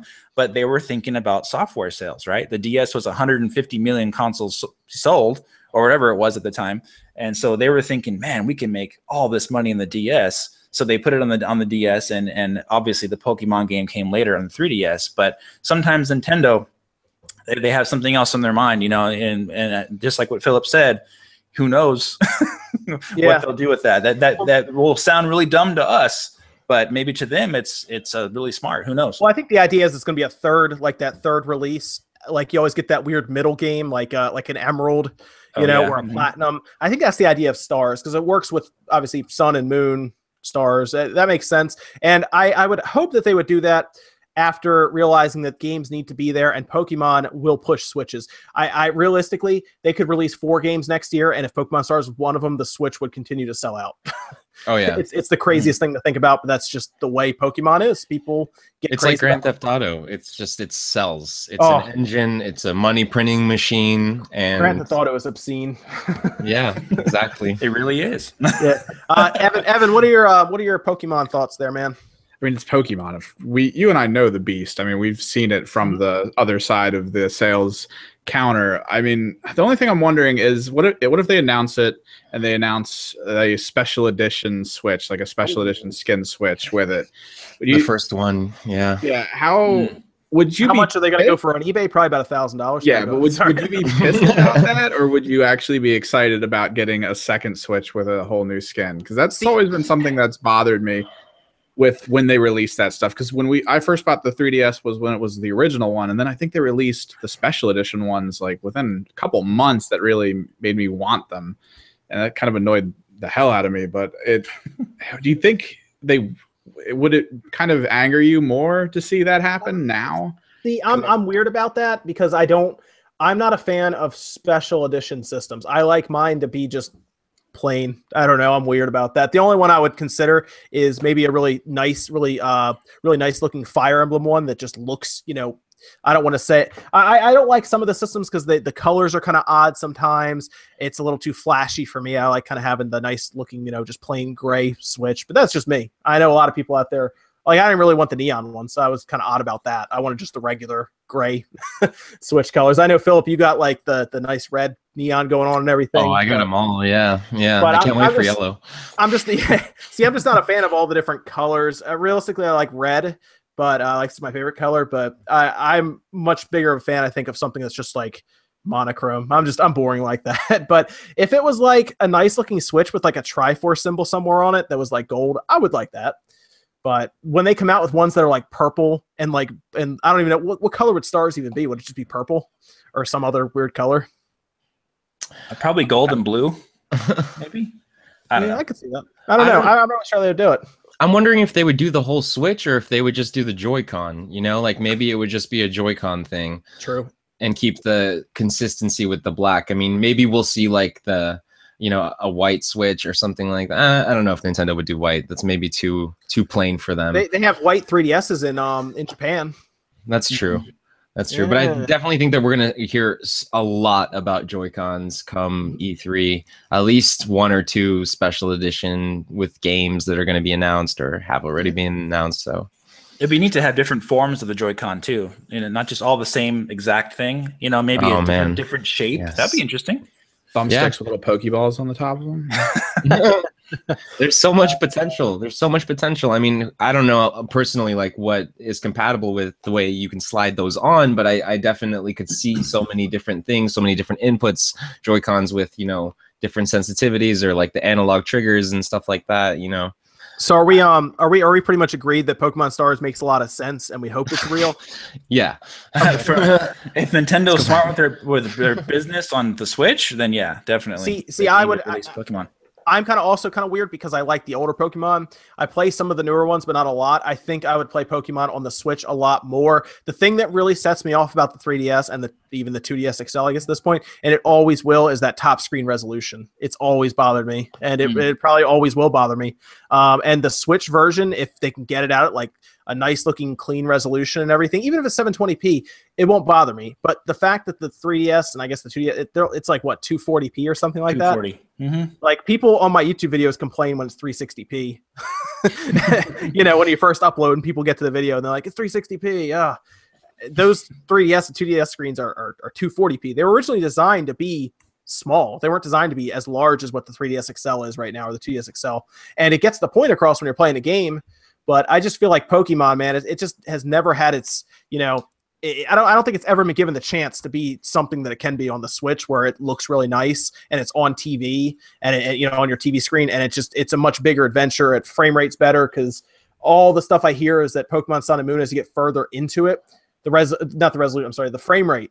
They had to turn 3D off because the frame rate just gets very bad sometimes. So mm-hmm. I, I think they desperately want it on the Switch because it would just open it up, man. How, how amazing would that be if you fire up Pokemon on the Switch and it looks like a full blown, like I don't want to say PS4 game, but you know, you know, like up, oh, up there in visuals, you know, and and and the frame rate is is rock solid at even 30 frames, and it's just it's just a fun experience. I I, I would like that. I would like that a lot actually. I mean, that's the game we've all been wanting, isn't it? You know, like for so long, yeah. that like full on console 3D world Pokemon RPG. Like, I think I think the the Switch is the perfect time to do it because they they get the best of both worlds. They still have their handheld Pokemon, but now they get to transition over to the console world as well. And and it's never really been a better time to do it. And the hardware can definitely handle something like that, you know. So it would be very interesting to see something like that come to Especially fruition. Yep, with that art style, um, it could look really good, really, really mm-hmm. good. And then uh, I guess the other E3 rumor that is really getting thrown around right now is Smash Brothers. I mean, is that is that happening? I really don't know personally if it's happening, um, but uh, it makes sense, right? To it, to push more sales, and um, obviously, the more of these games you, you release for Nintendo, the the more the, the more they're going to have to make sure that that these systems are in stock, you know, and, and, make sure that people can buy them when they want them, and um, make sure they catch up with with the demand because uh, Smash Brothers is a big series, and obviously it's not going to be a new game; it would be a port, but um, you know, it's a huge, huge uh, seller for Nintendo. So if they get that out this year too, mm-hmm. that's that's even more. That's even more sales. Yeah, I, I, would think so. I mean, they're very fortunate to an extent that a lot of people didn't buy the Wii U. I don't want to say it's fortunate, obviously, but they can pretty much take these games that were on the Wii U that some people, obviously, the fans of, of Nintendo experience, but then you have mainstream people who are now buying the Switch. I have to imagine right now the Switch sales, I, I think, are 50 50. I think it's like half the Nintendo fans are buying them, and then half people who didn't have the Wii U are buying it now too. And if you can bring Smash Brothers to that audience who maybe hasn't played it since the Wii, that's a new game to them, right? So, so why yeah. not? Yeah, definitely. I, I really hope they get their um, I really hope they get their you know their stock all in stores, catch it up with demand and everything. Because uh, in early April, we did hear that some people were buying the Wii U and Zelda because they couldn't find the Switch in the stores. Uh, GameStop was saying that they were selling out of their Wii, their used Wii U's. I don't know if you remember that that story that came up a little bit. I did. So, I uh, remember uh, seeing that. Yeah, you're right. Yep. So uh, I really I really hope they get their all that you know uh, ramped up uh, even uh, as fast as they can because eh, as soon as they announce all these games, they're going to have to uh, make sure they keep up with the with the uh, demand. Yeah, absolutely. Evan, would you get Smash Brothers on the on the Switch? Yeah, once we get our office switch, that's definitely one. we don't have an office, but we're going to call it the office switch. you should have plenty of money now, man. Uh, you've been donated a lot, huh? Yeah, yeah, we're actually we're getting there now. You know, it's really funny. Now I'm trying it's, to find one. Yeah, it's more finding it now at this point. Seriously, I, have called Best Buys and they're like, I think we're getting some in, and then they um because I knew they were going to show up on, during Mario Kart, and they never called me. They said that I would have had to have lined up at 6 a.m. to get it, and I was like, 6 a.m. Oh man. Yeah, wow. I was like, because apparently they had tickets. They were giving tickets out to people for the Switch, and I was like, because of course Mario Kart is like the day that they were giving out tickets, and um I was like, I really don't want to wait outside at 6 a.m. for a Switch. as much as I would mind get another one, I, I don't want to do that. so I'm waiting to. I was actually even looking on Craigslist because believe it or not, on Craigslist to get a Switch straight up, it's like 350, and it's like fifty dollars is not the worst uh, uh, amount of, I guess.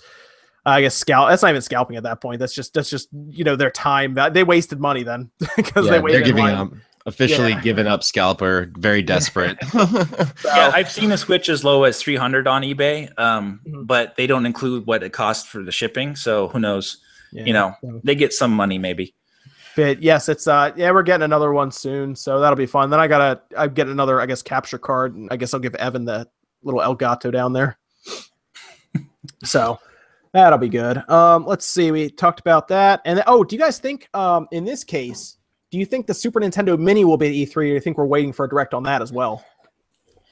Hmm. That's a good question. Hmm. Yeah, it, it really depends. yeah, it depends on how much they have to show, I guess. I mean, with you know, there's with their just you know blatant announcement of the 2DS XL, like you know, right before E3. I, announcement. yeah, just like here it is, whatever. Take yeah. it. Start loving it now. Better get it. You know. Yeah, I think that announcement would come later, maybe like August, September. You know, like a few months before they release it, just like the NES Mini. Kind of yeah. like.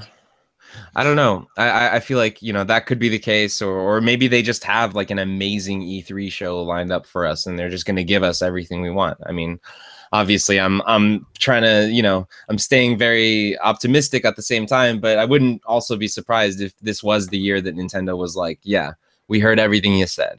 Here it is. Here's metroid. Here's smash. You know okay. here's the luigi's mansion. And you know what? Here's virtual console 2 at the end of the year.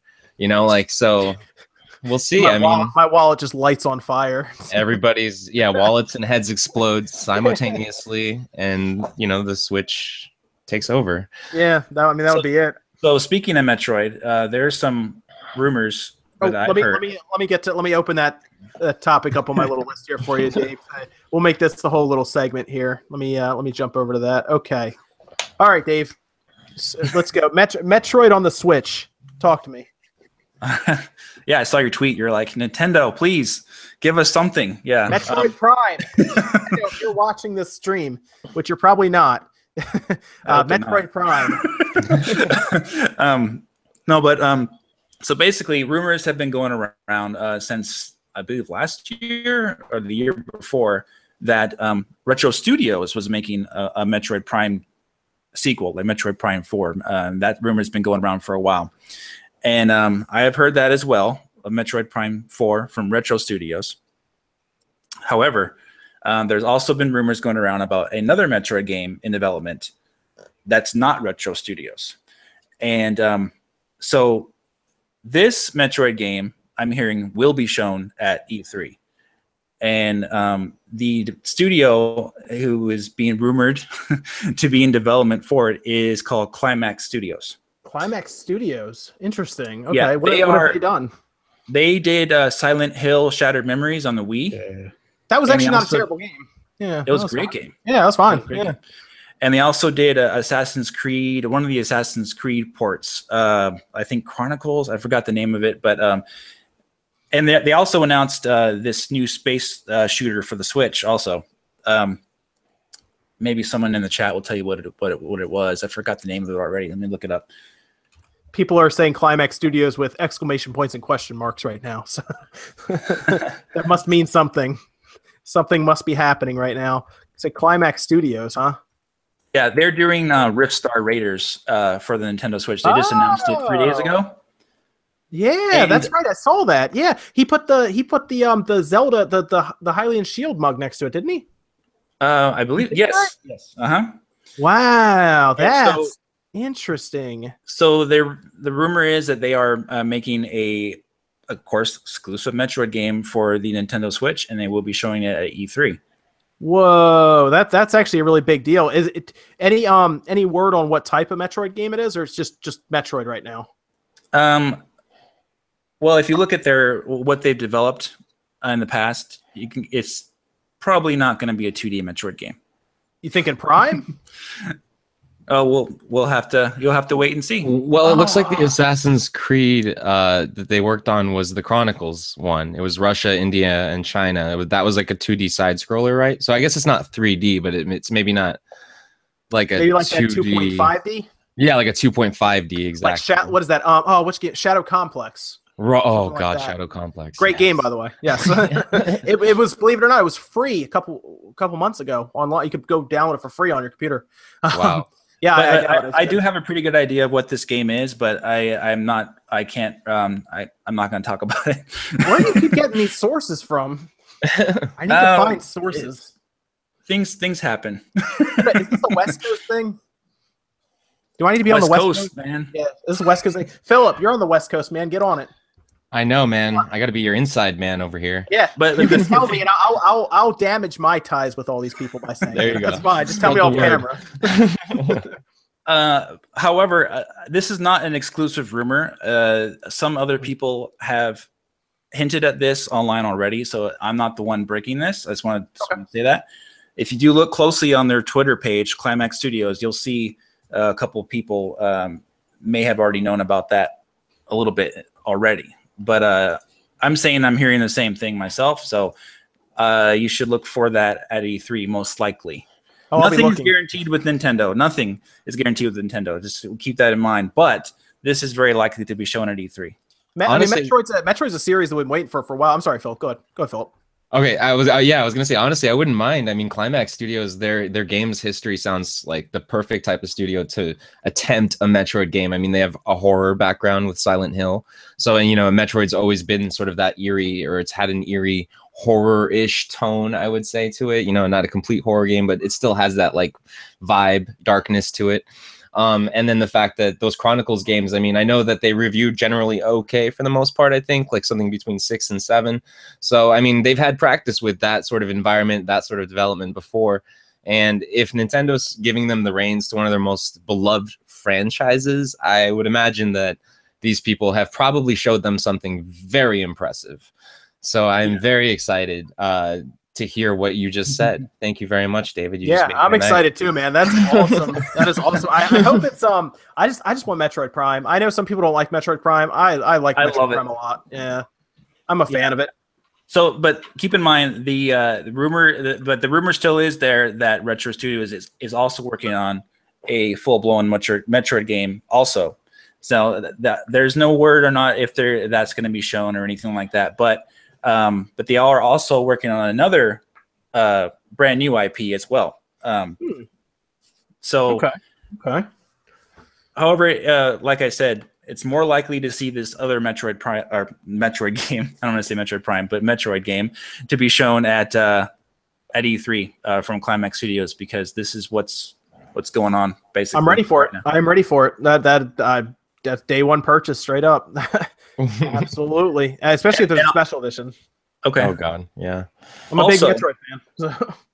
Also, um, I believe two weeks ago you had OJ on, and he talked about um, Call of Duty um, coming to the Switch, uh, World War II, right?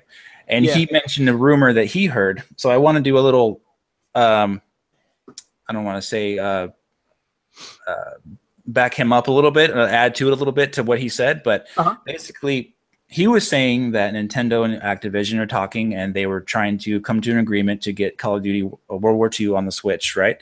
right. and um, that they were talking about you know getting some side developer to do the port for them, right? Yes, Okay. that's correct.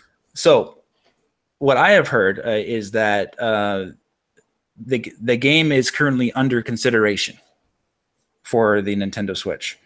Hmm. So, okay, so so World War II is at least they're at least thinking about it. well, well, yeah, more than that. But I mean, they- they- they're basically they're it's under consideration. What that means in developer terms is that they are basically like trying to see if the if the port would basically be viable on the Switch, like you know if it could run as good and all that kind of stuff. So And it's under versus gain and such. Yeah. yeah yeah. So it's under consideration, Oh, and uh, that is the rumor that that I that I have about that. So so I wanted to add a little bit to a little bit more insight to what OJ was saying. if it's under consideration now, would it possibly be ready to show at E3? I guess that's another question. Not uh, unknown at this at this point. Unknown, okay. Like I said, it, information that this information could be months old. You know, That's you the, know. that's the question. Yeah, maybe Mhm. it is months old Yeah. and it's ready to at least show somewhat at the at the event because then man, that means oh, more third party games could be coming to the Switch then if Call of Duty shows up. I can't imagine Madden wouldn't be there, right? Madden has to be there. yeah it, like i said it's it's unknown at this point but nintendo really does want that series on their system and even reggie said himself years ago when they lost call of duty on the wii u they, in one of the one of the interviews they said reggie what game franchise from third party would you love to have back on your system and he says call of duty i would love to have that back oh, so oh, okay. you There know you it, makes it's a billion dollar franchise Uh, overwatch just became a billion dollar frat- franchise you know these these games are huge to have on your system so um nintendo um they really do want they they would love to have call of duty they would have love to have all these games on their system obviously it's it's up to the developer you know their third parties to see if they can they can do that if it's going to be viable enough to make them money Okay. That's that's good. That's good. Well, Um, let's, every, like I said, everything I'm saying here is 100% rumor. Don't take it as fact. Wait till E E3. I do I do think Metroid has been so heavily hinted at right now, it would be a colossal disappointment if it was not at least shown in some way. Even if it's not coming out this year.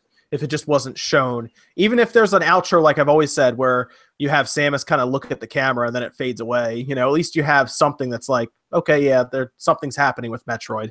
Yeah. Uh, we need to know things are coming like because right now like it's great we have arms it's great we have splatoon 2 and we have mario odyssey but i think we we all need just a little a little bit more you know what i mean? Especially because the third party support right now is still so unknown as to what you know what's going to happen in between. I mean sure we have like a, a kind of nice list of releases in between 2017 but we also kind of are curious to know what's going to happen afterwards and and I'm sure that that library is going to start growing soon. So, I mean, if it hasn't already, and just those announcements haven't really been made yet, so it's It- it's, it's just- awesome. Yeah. Yeah, it's just like it's just like eating a hamburger, right? You have a, the hamburger patty is the main part of the hamburger. the third party support can be the rest of the hamburger that makes the thing taste good, right? Right. So It all a- comes together. It's definitely needed. It's something that backs up your your your console sales. So um, let's uh, let's jump from Nintendo because we've been talking about them for a little while. Let's go to a company that I still think E3 is crucial for them, and that is Microsoft. Um, so there is a big rumor right now that's going around that says uh, Shadow of the Tomb Raider, which is a game that I, I do think Microsoft needs to come out this year, at least for Scorpio, even to to maybe a release alongside the Scorpio. Hmm. There's a big rumor that's saying it's being pushed to 2018, that it's going to miss its 2017 release window. Now, the big question is with their massive lack of, of exclusives, can because I assume Tomb Raider will be a like a timed exclusive for the Scorpio like it was previously with Rise of the Tomb Raider. If that's the case, if, if it's at least a timed exclusive, can they afford to have like Tomb Raider pushed to next year and not have a lot of exclusives going to the holiday season because they are on the opposite side. So Nintendo is lacking third party support, I guess. Sony is lacking first party support. And is that is that a is that a major problem right now for them? Can they afford to miss Tomb Raider? Uh, Microsoft, you mean right? Uh, yeah, they they yeah, sorry, um, Microsoft. Yeah. mhm. yeah they need they need a, a big exclusive um, with the launch of the Scorpio because uh, um, and in my opinion they need to scale back their PC you know that that thing they're doing with PC and Xbox you know I think they they need to make the Xbox its own thing but obviously that's just my opinion you know uh, the business side of it's another is, Yeah, is their it's- choice It's, tough for them because they own Windows and that's their big money maker. So bolster it as much as they can. But yeah, I get what you're saying. Go on. Yeah, yeah. For for so somebody who's an Xbox fan, eh, you know, Xbox fans take, take their pride in having exclusives to their console, and for them to have it all on PC, it take, kind of takes the wind out of their sails a little bit. But regardless of that, they do need a couple big exclusives for, for the holiday for the Scorpio, and um, just relying on graphics alone and having the best graphics for their third party ports uh, from from PS4 or whatever is not enough. So yeah, they, they need a huge game. You know, I just I, I want to say like I'm I'm a huge Xbox fan. I really am, and that was m- my main console to game on because that's where all my game uh, my friends gamed on. 360, Uh, right? Yeah, for the 360 and Same here. also for the first like I want to say actually no, just like recently for the Xbox One I hopped back in to play Destiny with my one of my best friends. Um but otherwise like, you know, it was it was always Xbox. Um so like it, you know, PS4 Pro came out midway through this gener- console generation and they released it alongside some really heavy hitter exclusives like we had uncharted 4 i don't it didn't come out day and day but you could play games like uncharted 4 pretty like within the release of the ps4 right um Mhm. or pro you know like there were there were certain games that just really made sense to come out alongside like horizon also you know what i mean like those are really strong exclusives um but the fact that microsoft is now going to come out with this sort of midway generation system, but not have any real heavy hitting exclusives to push it with is just to me it's a sign that they shouldn't it shouldn't have happened. You know what I mean? Like they should have just waited and done the next Xbox with with Halo 6 and with you know like launch with another Halo game. Launch with Halo 6. You want to come back with a bang? Launch the next Xbox with the next Halo game, dude. That would ignite you know them back like way into the front of the, this console race that's happening you know what i mean? So i don't know i just think that that it's a sign that maybe they jumped the gun or maybe you know they had a plan like with scalebound you know on its way. Maybe that was going to be scorpio's big like you know showing game or whatever. But obviously now they're they're out of ammo it seems like. Yeah, they need more than and- just Forza. yeah, like Forza's not like I like Forza, I do, but I'm not Forza's not going to make me go buy a five hundred dollar Xbox just to play it in 4K and and you know decent frame rate.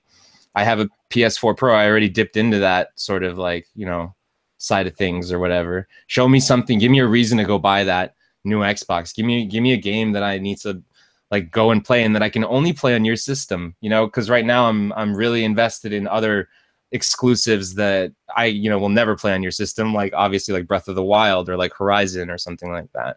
You know, like I mean- Phil Spencer. I'm so go ahead. I'm sorry. Oh no, uh, you were you were actually about to say Phil Spencer. I was actually about to say him too. Go go on. You're probably about to say what I'm about to say anyways. Go ahead. No, Go ahead. I just wanted to say, like, I think that he he's a very smart CEO. I really like, or not a, s- yeah, he's a CEO. I'm He's head of he's head, head, of, head of yeah. Xbox. Yeah. he's a he's a big guy over there, um, and he's got a great name, Phil. Um, but um, you know, I think he's a he's a very smart guy, and I really like him a lot. Um, and he's got some very you know innovative ideas um, that I think are going to help push the future of gaming.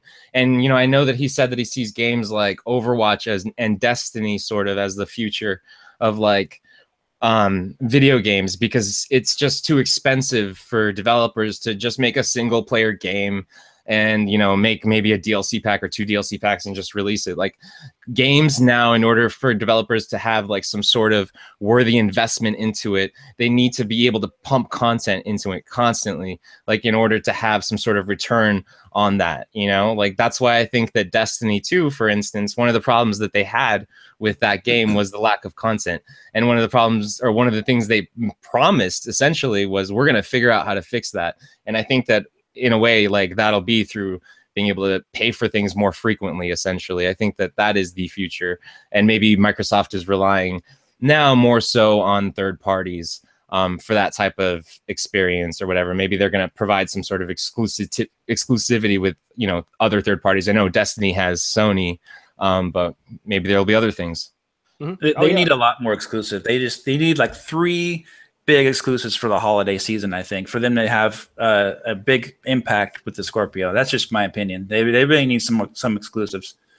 Yep, yep. Especially if, because they're going to go up against what a 4K PS4 Pro. I mean, there's not a big difference to the main streamer. You're not going to explain a Walmart associate's not going to stand there and explain checkerboard pattern to a to a mom, you know, at time of purchase. She's just going to see because I still think the PS4 Pro will be fifty dollars less at holiday season. I think it'll get dropped to three fifty, and I think the Scorpio is going to be five hundred dollars. So there's a hundred fifty dollar price difference there, and they both say four K on that back of the box. One has more games, the other one has, you know, Forza. I guess maybe if they're a racing fan, but Gran Turismo will be there at that time probably. So it's it's tough. It's a tough sell for Scorpio, it, especially if the kid doesn't even have a 4K TV. Who's to say he has 4K? At that point, maybe they just buy a regular PS4 and they move on.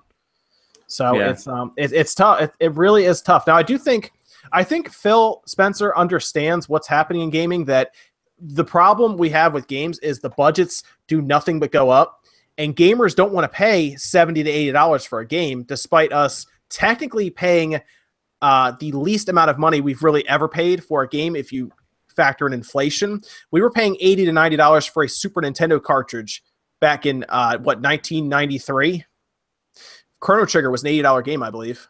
Yeah. Yeah, games were and, way more expensive. Yeah, with inflation, that's what like hundred and twenty dollars or something now. Would you spend hundred and twenty dollars if Final Fantasy fifteen had come out? you know, on Final Fantasy fifteen, would you sp- on a big RPG like that? Right. Probably not.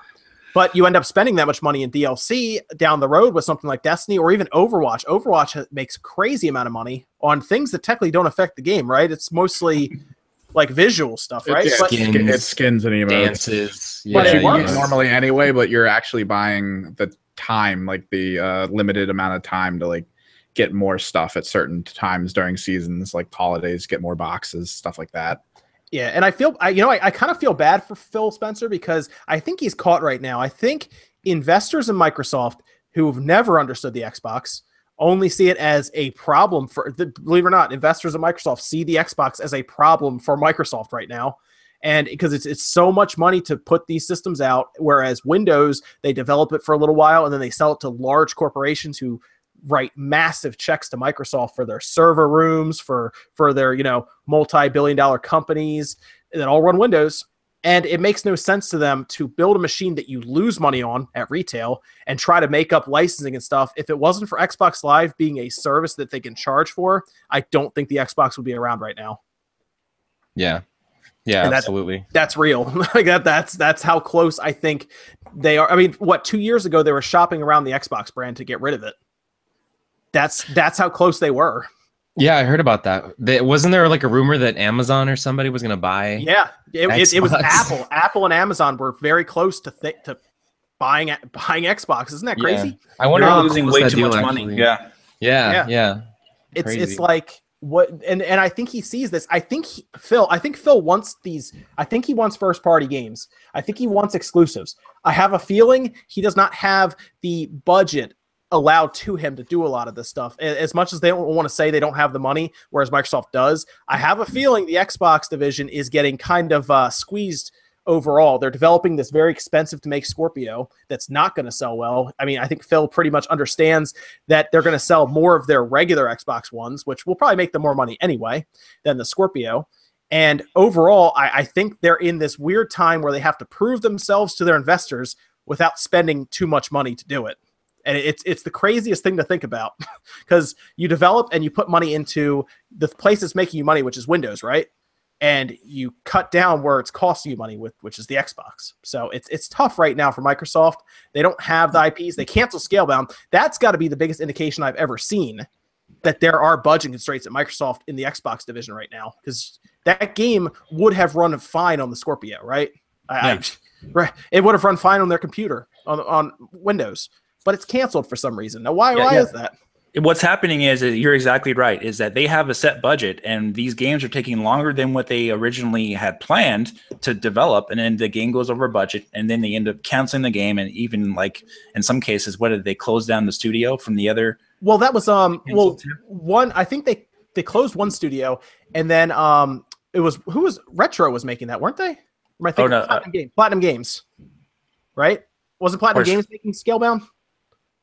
I think so Yeah, so they they just tell them, you know, it's canceled, our contract's done, we'll pay you out to get rid of the contract. But oh wait no it was fable the fable game they canceled they they they didn't they close the studio down oh, wasn't that Lionhead Studios? or That's something like right. that? Yeah, they closed down Yeah. Lionhead. Yeah. Oh, man. And it's weird because we we see Microsoft as a company that has infinite amount of money, right? and they they but but it comes down to what they budget for each division because you put money into where you're going to make money, which is Windows. You know, they're they're developing the next Windows or they're making Windows 10 better as they go along to keep selling to companies. Anything with servers, man. Oh my gosh. Servers are the biggest cash cow for Microsoft right now. It's insane. I'm just Yeah, wondering. see, that- and I'm- that's why that's why I'm a little iffy on the Xbox brand right now. Is because they do this kind of stuff. Their gaming is not their priority, unfortunately. So they, they're canceling games and they're closing down studios. For a gamer, you want to go with a company that's not going to do that kind of stuff. so that Yeah. kind of like as a trust perspective, you know, you kind of um, just in my um, opinion, um, I would go with Nintendo or Sony right now. And I'm going to give you I'm going to give you guys a little look into the back end of everything with retail. Microsoft is the easiest company to work with when it comes to ordering games because they'll give you something called price protection whereas Sony and Nintendo will not. And what that means is if they come to the table and drop a price on let's say Gears of War 4 goes from 60 to 40, they will rebate that they will give you a rebate even if you're a small mom and pop uh, shop as long as you have uh, some kind of wholesale contract with like there's one called Ingram for example if you have a contract with them and you're ordering through them, they will credit that amount back to your account in cash. Okay. And Sony and Mike or Sony and Nintendo do not do that. Microsoft does, and that has to be a hit. Whenever they do that, they know they are losing that twenty dollars. Whereas Nintendo and Sony don't. They just say, "Hey, order accordingly. We're not going to give you the money for this price drop." hmm. That's interesting. Yeah, that's that's how it works. So, um, but yeah, the the very small amount of exclusives right now. They have Cuphead, which actually looks pretty cool, but I'm gonna buy it on my computer. to be honest, um, Phantom Dust, I'll get on my computer as well. That's the thing. I, I'm looking for reasons to turn my Xbox on, but I can even use my Xbox controller on my computer. like there, there's less and less reason to use my Xbox, which is crazy. Now the Scorpio may change that because I have a feeling that'll run 4K better than what my computer will. Uh, mostly because it'll be tuned heavily to it. I don't have a 4K TV though, so I don't really know what to do there. um, I guess buy a 4K TV. Um, but it's it's a weird time for Microsoft right now. It is. They have Cuphead, Phantom Dust, and Forza, right? Or they say Forza. it's going to be Forza Seven. We know it. it. It releases. You could you could set your clock to it, as Eurogamer said. It's going to release every other year. It's going to be Forza. Then it's going to be Forza Horizon. So, um, Right. I don't know what else to do there. It's it's interesting. Uh, this I think E3 is the most crucial to Microsoft out of anybody else. They can show up with Scorpio, and then people are going to ask them, "What do I play on it?" So, So I know I've asked you this before, but I'm I'm wondering like how how strong do you think, if any, uh, VR presence there will be on the Microsoft stage, or do you Ah. think that maybe we'll hear more about Look at- look at- Hololens coming back? look, look at Philip reading down the notes here. What's going? being proactive. I'm keeping Uh, the show going with you, man. Uh, okay. let me let me jump into that because this is an interesting topic that I think will uh, entice Evan. I know he's on top of the comments right now, but this will entice Evan, I think, as well. um, and that has to do with VR. Now, if you checked uh, some of the reports that have come out, VR investment is actually fading right now. Um, it's less interesting to investors, and they are kind of they're putting less money into it right now, and mostly because there's not a lot of interest in VR right now. Of course, this is for first quarter numbers, but apparent according to Sony, the v- uh, PlayStation VR did not sell as well as they wanted it to at Christmas time. And that that could be a couple reasons. It's five hundred dollars, which is more than the system. um, hmm. You know, there's not a lot of games out there for it right now, and really, it's hard to get people into it. But here's where things are interesting to me. If VR is not interesting right now to a person, but let's say Nintendo, which who keeps kind of hinting at, oh, they're playing around with VR. We're going to make sure it works. If Nintendo figures out a way where you can buy, the, you know, a, a thirty dollar headset, or in their case, maybe it's a forty dollar headset because the dock is ninety dollars for whatever reason. Um, let's say it's forty dollars for the headset. You buy it and you have VR by using the Switch close to your face. Do you think that is enough to get people? on their way to using VR? Is that the stepping stone that I think the ind- that the industry needs right now?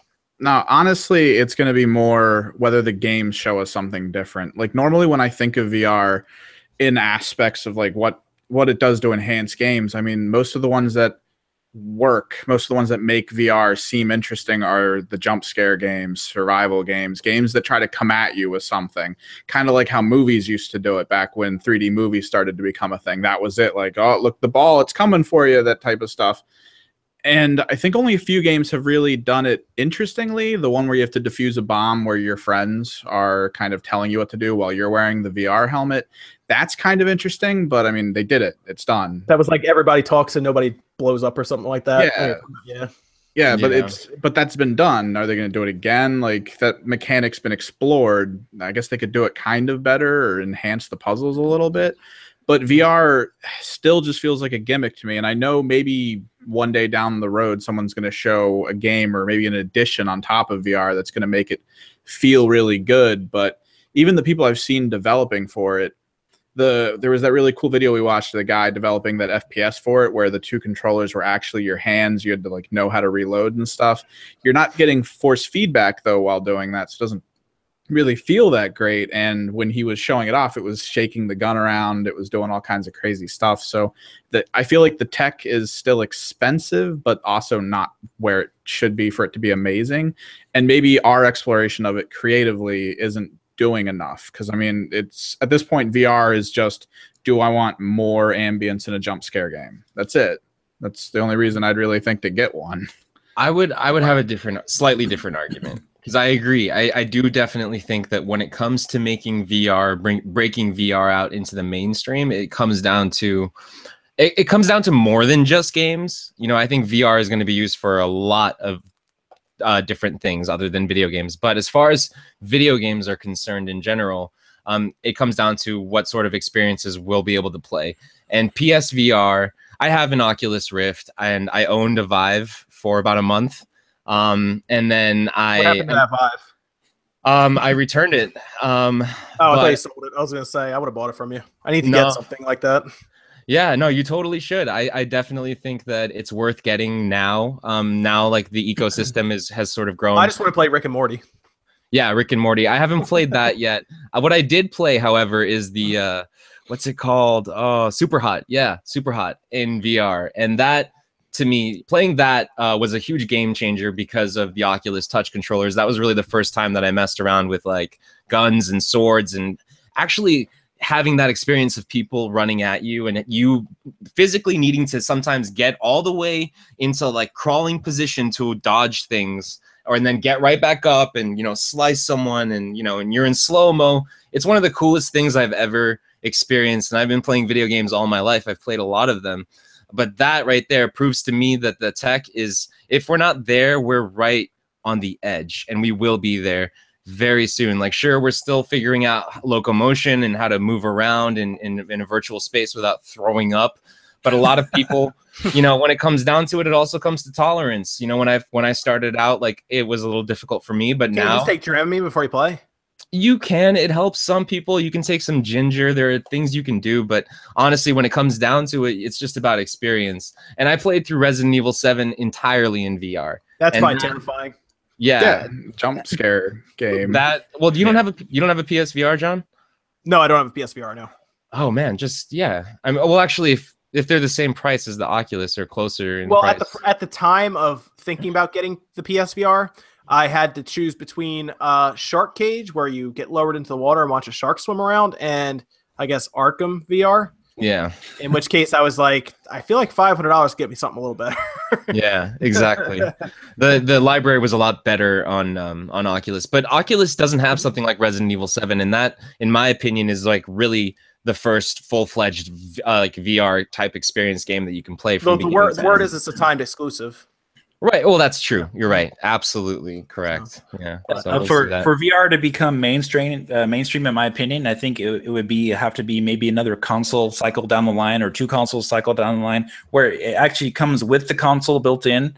You know what I mean? Like it, everything is a seamless experience. You don't have to buy all these separate pieces of hardware. Because once you start releasing consoles, and then you oh you got to but now you got to buy this separate whole piece of hardware along with it. You kind of stagnate s- sales right off the bat right there. Uh, Putting add-ons to the system they never sell as much as the actual console does. So I think we're not quite there yet, but maybe down the line, VR would become something that is just seamless and integrated into the console experience itself.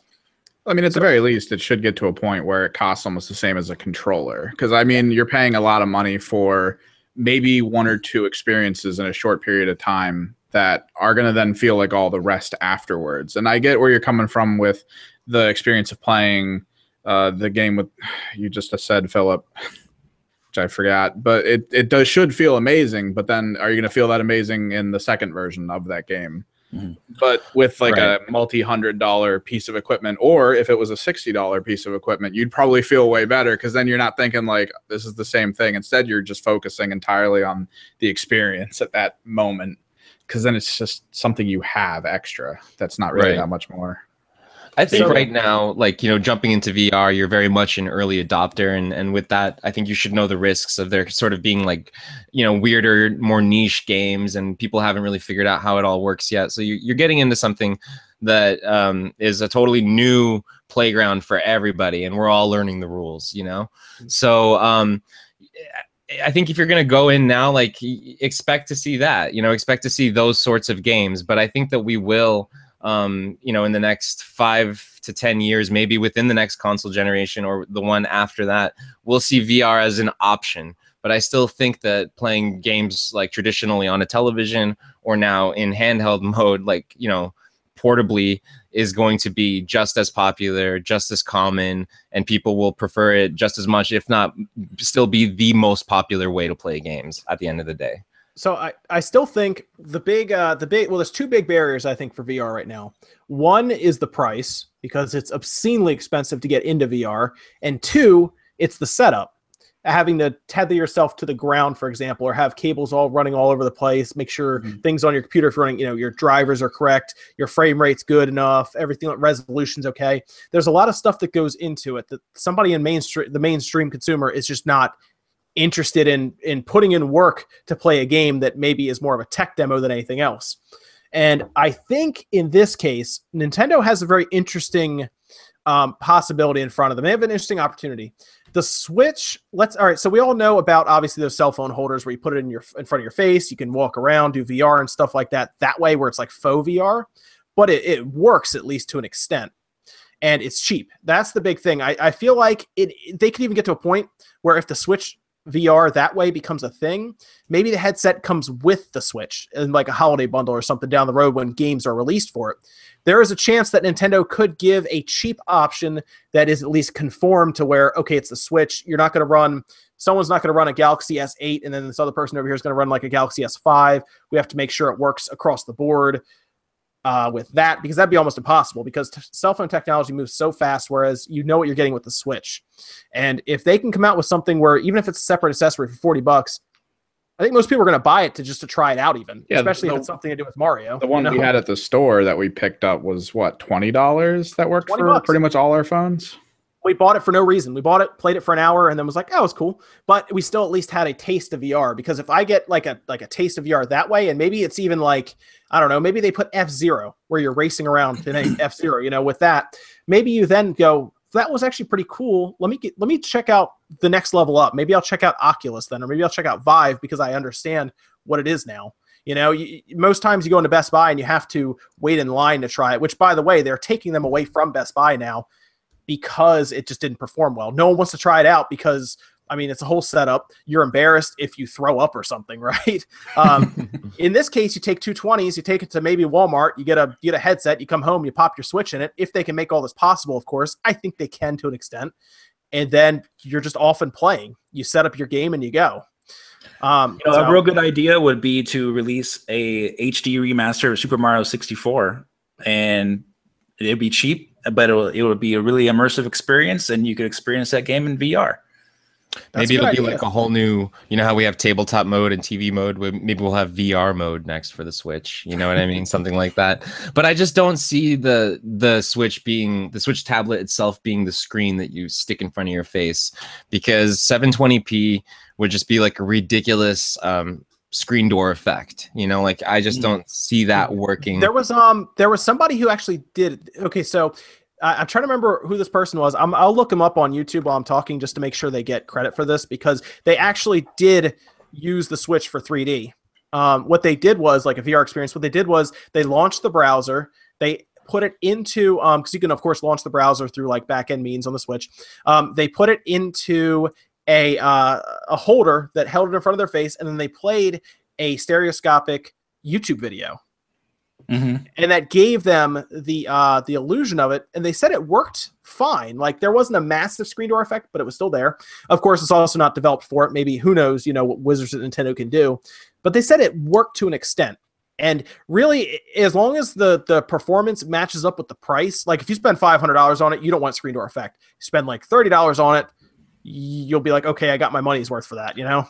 Right. Right. They could definitely, I guess, get away with it there. But I don't think that they want to showcase VR, Nintendo VR, to be like the crappiest VR available because it would be the crappiest, you know, as visually at least. Um, you know, like for something as simple as like having we all, most of us have smartphones in our pockets, and most of those smartphones are capable of VR and like that's what that experience looks like right there which is miles and miles different from what the Oculus Rift can do on a decent PC or even what the PlayStation Pro is or PlayStation 4 is capable of doing. Um, so I think that if Nintendo wants to say, here's our VR, here's what VR looks like for Nintendo, it's either going to be something really weird and really different, or it's just not going to be on this Switch, or it's going to be on a different headset that, like you said, is going to be very, very, very priced at a convenient point. You know what I mean? But I just don't see them like messing it up for themselves that early on. Hmm. This was uh Nintendo, by the way. Nintendo, who's the one who actually did this YouTube video up right now. It's it's pretty cool to see. Um, it's a, it's an interesting idea, something you can try for yourself if you just go out and get a twenty dollar holder at Walmart. So it's um, I might actually try that just to see how it looks. Um, but yeah, I gotta try that. Uh, yeah, yeah, just to see, just to see, you know. Um, so there's good there. So we we talked about Microsoft, we talked about Nintendo, both at E3. Let's talk about Sony for a minute. so Sony is in an interesting position because they don't technically need a big E3 because they're so far out in front of either company right now. I mean, they've easily, I think at this point, we can all say they've doubled Microsoft's Xbox One sales, despite Microsoft not releasing sales numbers for the past what three years or something. ever since they went into ever, ever since they went behind, like into last place technically against Sony, which is only two places for those two. Um, they stopped releasing their sales numbers. They they don't do it. And I, I think that's pretty telling at that point. Why? Because eventually Sony pretty much lapped them, and uh, they're what Sony's going to try to release 60 million or 78 million PS4s by next year. And I can tell you now the Xbox is probably somewhere between 25 and 30 million right now. So it, it they try to they're going to try to figure that situation out, but Sony is in an interesting position because they don't have to have a massive E3, but most times history says Sony shows up with games, right? Um, now I don't know what what were you guys thinking you're going to see from Sony this E3 because I'm pretty sure we'll see Death Stranding's release date. I think that's I think a given. They have to at least tell us when that's coming, right? Um, and then I think at this point, I'm most excited. If I had to take a pick, was for uh, Spider Man because it looks okay. really good. But uh, what what are you guys your guys thoughts on Sony's E3 conference here? Who you want to go first? I'm gonna whoever. Whoever I'm gonna wants to st- I'm gonna go second or third. I don't want to go first for this one. Oh, okay. uh, I'll, I'll go. Um, I think we'll see God of War four You and um, The Last of Us or 2018. release. Yeah. Um, I don't know, man. Um, there was a rumor. There was a rumor that it's getting pushed to 2018. By the way, but go on, go on. Oh, okay. Um, Yeah. uh, they they may they may work it out, but who knows? But yeah, I think they'll show God of War four, um, Final Fantasy seven remake, and The Last of Us two, and Death Stranding. Um, I think that's what we'll, we'll be seeing from Sony. Okay, okay, that that seems that seems pretty solid, right? Overall, I don't know if do you think they reach down and they pull out uh, some kind of IP or something to like a new one to uh, to put in front of us, or maybe even a new Oh, yeah, new game yeah. in general. There is a game that was just rated. Um, Mhm. uh, I think it was leaked the other day. I forgot the name of it though already. There's a new IP they had. Uh, they had uh, um, from Sony. Um, I think it was called "That's That's You" or something like that, or that's the name of it. Let me, let me Hmm. Google it real That's quick. interesting. Okay, Go ahead and talk. yeah, Yeah, I'm interested to see their their new IPs if there if there are going to be any new IPs because I know that they already have a lot of really sort of cool things to talk about already. Like I know that there's Uncharted Lo- Lost Legacy or a Lost Legacy, um, which is coming out, and I know that like after I played through Uncharted Four, like that game definitely left me wanting more. So I know that at least we'll see that in like the, their flash reel. I don't think there's going to be too much to say I sent a link that. to that just now. Go ahead. um but yeah like definitely gonna see the last of us 2 and um i don't know maybe we'll he- hear about knack 2 possibly um and I, i'm personally i'm really curious to hear more about um days gone like days gone is really like a game that i'm in, interested in and i know that i'm definitely going to get that day uh day one because i've always been like a huge zombie fan so um that's, just the, after that's seeing the game that's going to go up against State of Decay 2, right? yeah, yeah, exactly. And so we haven't really seen anything more than like a like a CG trailer for State of Decay, right? We just saw Yeah. like their showcase trailer, like, hey, it exists, but we all kind of knew that it it did. So I don't know. I mean, I I hope that State of Decay's multiplayer is going to be sweet. So maybe that'll be the deciding factor, you know, of how what game does better, you know, as far as what the multiplayer is and, and all that stuff. So yeah, that's my that's me for Sony, I guess. What do you What do you think, Evan? Do you think uh, What do you think you're going to see at Sony? honestly the, the big thing i mean we're going to get all like the i guess the sequels or the continuations and that's great i mean it's fantastic for sony but every time you and i have ever been really excited about the sony releases is when it's a new title like way back when they were just like here's this game it's called uncharted and you're like oh cool and then like they show off all those other titles that that didn't exist before and that's they need to keep a roll on that they really do and hopefully that it continues this year so that'd be great Are you interested in Death Stranding at all? Have you seen that? I saw that sh- with I have that like love hate You're, you're, a Koji- relationship. you're a Kojima anything. fan, though, man. I am, but it's like a love hate thing with him. Like I I love the creativity. I love how he's. I feel like he just has that moment where he's sitting down. He's just like, and then this baby with this weird, and you you want to experience his thought process for just a minute, and then you know come out of there so you don't die or something. What, But you, what, what if he What if he showed up to the show with like Zone of the Enders three? Oh that'd be god. fantastic. just just he's like, hey, thanks I for love that picking me game. up with as that a- demo. with the Yeah. demo for Death Stranding on it. Wow. That Well, would actually that would keep, be keep in brilliant. mind, keep in mind, it doesn't. That game doesn't necessarily need to be on a Sony console, right? That's true. Yeah, that's true. That could show up Ah. anyway. That could be on a on a little handheld type console. yeah, too, you never think, know. You never possibly. know. You Maybe. never know. The hey, but I want to bring something up. Yeah. I'm going to bring something up about Sony real quick. Um, there seems to be a recurring topic on on NeoGAF almost every week now um, about this uh, supposed PlayStation uh, portable. Have, Oh. you, have you been seeing about stuff about that? Zero, how, zero chance. What, what are they talking about? Why would Sony make a handheld right now? I, just I, kick out the door and go. It's on AT and T, and we get to hear the whole crowd boo again. because, probably because they're they're greedy and they want money, right? No, But there, But there's they- nothing there for a hand. I don't understand how that would even be plausible. they did have that patent earlier in the year, and there was a, a little bit of a rumor in late 2016 about this code name Trinity. Um, and uh, they people keep talking about it on NeoGAF, saying, "Hey, you know, what if Sony released a a PlayStation Portable? Would you be interested? You know, that kind of stuff." So, I mean, it's not a rumor per se, but uh, I just wanted to see what you guys thought about that. Uh, okay, uh, yeah, you can- you can go first, Philip, because I'll fill up a lot of airtime with this. okay. Um yeah, I I think that if Sony is developing a new handheld, it is only now just begun. Um, because they have seen the influence of the Switch and they have realized that okay, well maybe there's still something here. You know, like the Vita is still one of the most beloved handhelds in existence. I know that I still love mine. I haven't personally played it since I got a Switch, but I have played it to death before. And um, you know, I would love to see personally a new handheld from Sony. I think that they have some great games that they are capable of, of you know, bringing to a handheld. Um, we saw what Uncharted looked like in a handheld form, and yeah, it wasn't like the big blockbuster or whatever. But we also know that they're a company that's very focused on power, um, and this would ultimately most likely be a handheld that is probably more powerful than the Switch. You know what I mean? Knowing them, so like I am I would only welcome it just to just to see what they're capable of and I think that it is totally possible but maybe definitely not this E3 definitely not this year but maybe we'll hear about it next E3 you know about like a possible coming for the holiday of 2018 or summer of 2019 or something like that. It, Sony did say back in 2015 that they weren't interested in making another portable um, at that time, but they they did say that they would be interested maybe later in the future when when certain things line up better for their for that technology is what is what they were hinting at. So I don't know, um, but uh, anyway, go ahead. Oh, Yeah. Uh, did you want to weigh on this, Evan? I mean, most of what I have to say is basically what you and I came to as a conclusion when we were talking about the Vita and everything prior to it.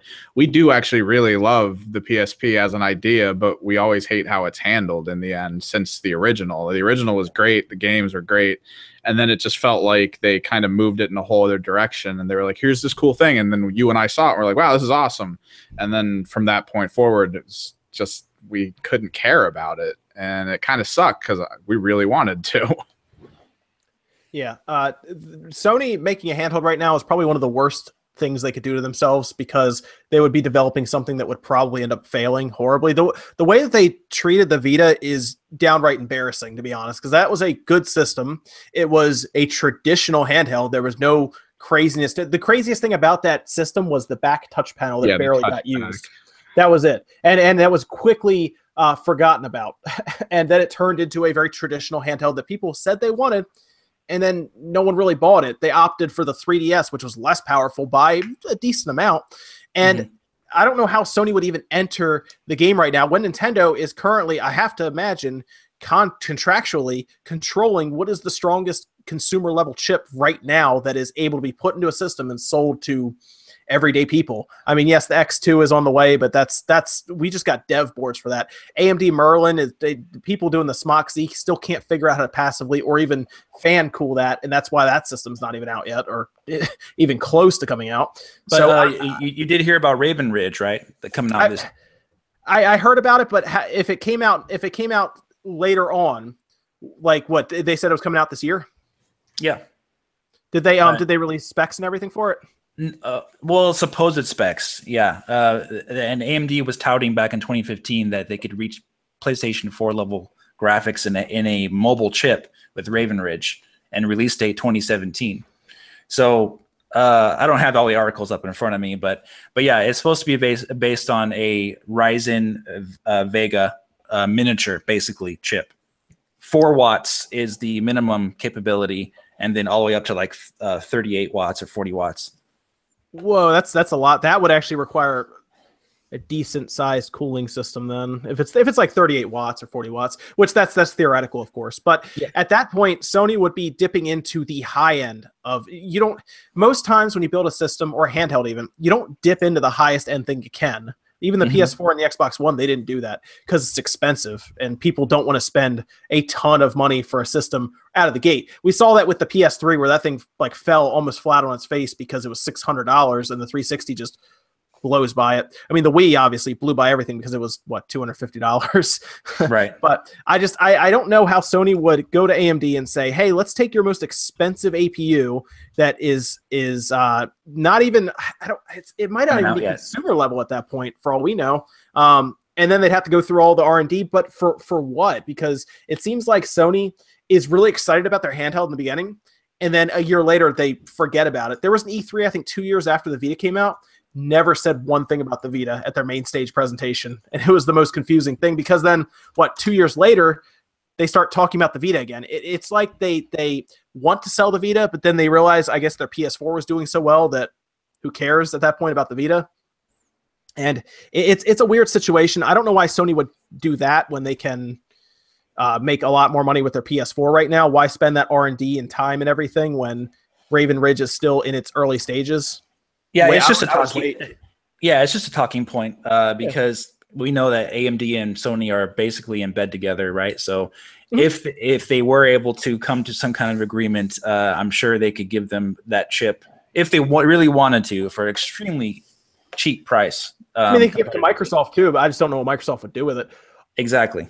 Although it does kind of show that, again, I do think the path is going towards ARM and low powered CPU, GPU combo system on a chips, as opposed to sticking with the x86 architecture that is only going to get so small before they have to do something. So I, I do think you'll see these newer APUs that can do PS4 level graphics sooner than you might think with how the ARMS race is going. Yeah, there you go. So Yeah, I just, I just thought it was interesting to, to, to bring up. Sure. Oh no, it, it it's interesting because it you have to think is Sony going to leave the Vita as the last handheld they ever make? Um, are they really going to concede to Nintendo that way? Because it seems like what three years into the Vita's time, they pretty much just gave up on it and just conceded to Nintendo at that point because it was so clear in a way that the 3DS was going to beat it down. Which, by the way, I still think Pokemon is the big reason that the Vita lost uh, because it was just so hard to wrestle people away from Nintendo when Pokemon is only on the 3DS. Those memory cards too. Ye- oh, oh, Sony, why? There, it, it, it, there's no reason. They just that, that is a point where, okay, so their their their argument for this was that they could control the speed. They know that the speed you have with your SD card or their proprietary card would always be the same. But SD cards, micro SD cards specifically, got became faster almost overnight for those things, you know. and, and it was like, what's the point? It was, uh, man, how expensive were those things? I think like an eight gig card was like what thirty dollars or something when it when it was out. They were just way overpriced. It was super insane. overpriced. And then the biggest one you could get, you'd have to import from Japan, like they didn't have it available here, right, in, or in the United States. So yeah, I don't know. It's just it was a whole convoluted mess, and and. It's just was- unfortunate that they went that way with I it. feel I feel like they they wanted us to kind of forget about the Vita because it was it just just mistake after mistake on their part. Whereas Nintendo is doing the complete opposite and it's like you can use whatever SD card you want. I don't care, you know. exactly. And it's Right. it's it's insane, you know. It's the weirdest thing. So Because the I- PSP was relatively successful, actually, 80 million yeah, uh, systems sold. It just wasn't. It was overshadowed by the DS. You know, 154 million. You know, so yeah. Yeah. No, I mean, and the Vita still sells well in Japan, but I can't tell you for the life of me where I can get a Vita from right now. They're just- not in stores anywhere around me. yeah, I haven't seen one. Now, so who who knows? Who knows at that point how they would even pull that off? Because I still think the bad taste of the Vita is still in a lot of people's like still people still remember that, and they're not going to forget that Sony just completely like early discontinued the Vita. so it's the weirdest thing. Um, but for me right now, that that's pretty much the gist of what I had to talk about tonight, guys. Did you want to take some questions from the audience, Yeah, let's do some questions. or Dave? Was there anything else you want to talk about?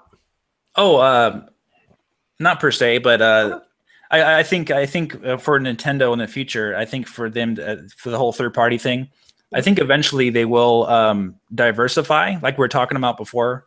Um, as far as they will have more than just one system selling at a, at a time. When the 3DS goes out, I think they will di- diversify. We may see a, a, Switch home console, you know, dedicated version. We may see a, a smaller you know, portable version, you know, that kind of stuff. But I think they will diversify and offer more um, to the to the consumer in the future.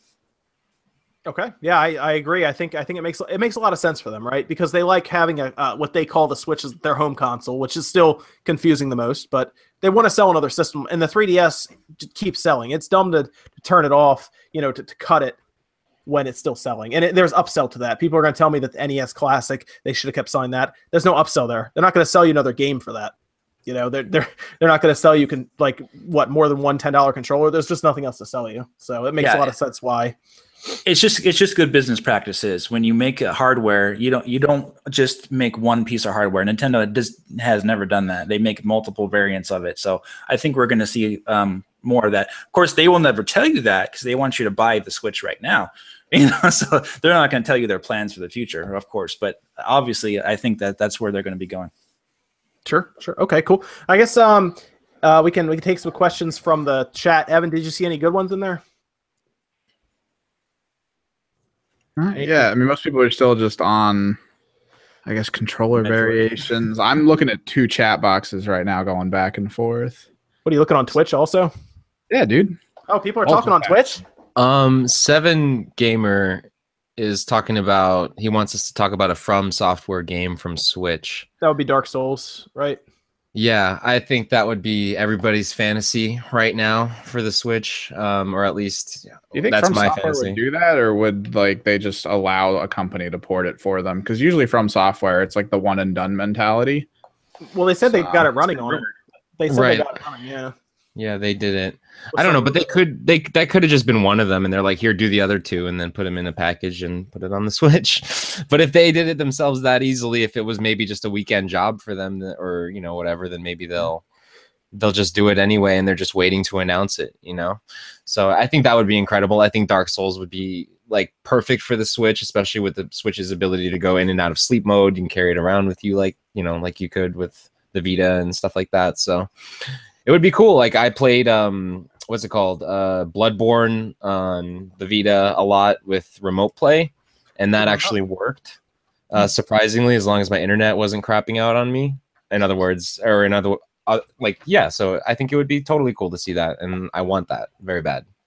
Somebody, I- uh, oh, I have ahead, a- go ahead. Yeah, uh, Living uh, Regiment asked me a question about the Switch defect situation, and uh, yes, I am very very happy um, that Nintendo has nipped that in the bud really quick. Uh, all the all the whatever issues they had with the Joy Cons and all, all overheat, overheating systems, whatever it was, I'm very happy that they did fix that. And um, you know, nobody wants to have those kind of issues at launch, so I'm really happy that all that stuff's taken care of. That's it's a good thing. It's a good thing when the console works, I guess. Yeah. As it's supposed to. Yeah. No, it was it was it was uh I will say the internet was on fire for a little while there. So yes, it's I'm glad though that they seem to get everything worked out. It's it's a good it's good. um Yeah. somebody else asked um wait here we go. Somebody else asked if Nintendo or yeah, if Nintendo should help fund uh Volta for Nvidia. They've already done that by buying probably about 13 million chips by the end of the year. So consider Volta uh funded at this point. Um, let's see. what else did we have here?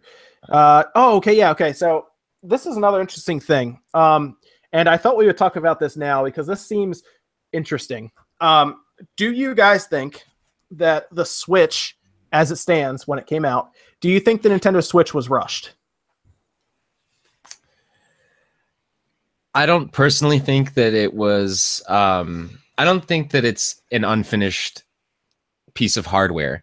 I think that the software is not very finished. I think that the online infrastructure is not is not particularly ready for a full release. Um, but I do think that they wanted to get it out as soon as possible because the dead weight of the Wii U of the Wii U was starting to catch up on them. So, um, yeah, I, I don't think the hardware is rushed. I think the software is a little rushed. I think the games it wasn't ready with the games. Obviously, we could have seen more, but you know, I don't think that was a problem in the end with how well Zelda Zelda sold because it sold better than the system itself. So, you know, Sure. Okay. Yeah. Yeah, what, do, what do you think, Dave? I think it. I think it was um, because they made promises uh, to release it by March, and they made those promises in uh, I believe it was late April in their uh, 2016 their investors meeting.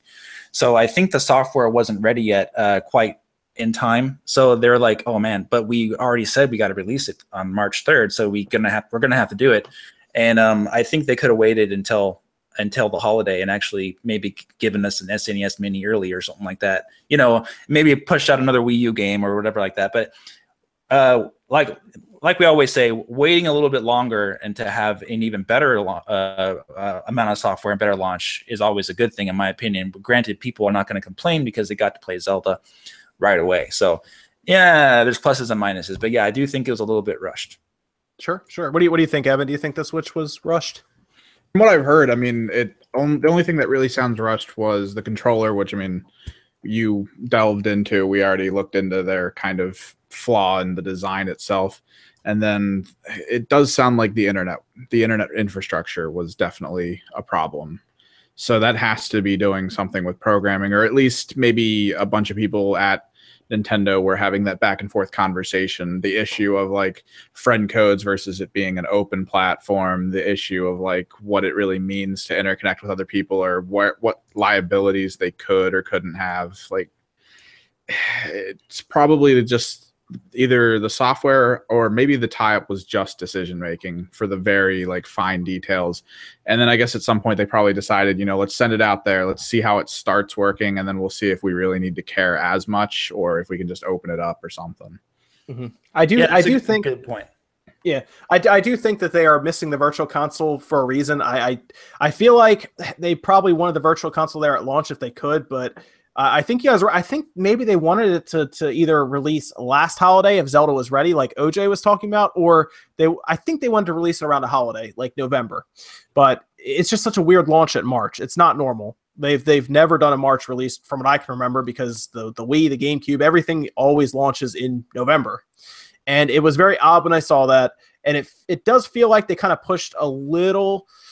I, feel like they pushed it up a little bit to March because, like you said, Dave, they did promise it. Um, but it's just it's very curious that there's a lot of things missing. We keep hearing about this online service that we have no idea about. A lot of us bought the Switch. We don't know what's going to happen with this online service. They're going to give it to us for free, of course, for a little while, and then we have to pay for it. But I was almost hoping we would have this online service like a month afterwards because it's up to us to pretty much beta test it and then pay for it after that.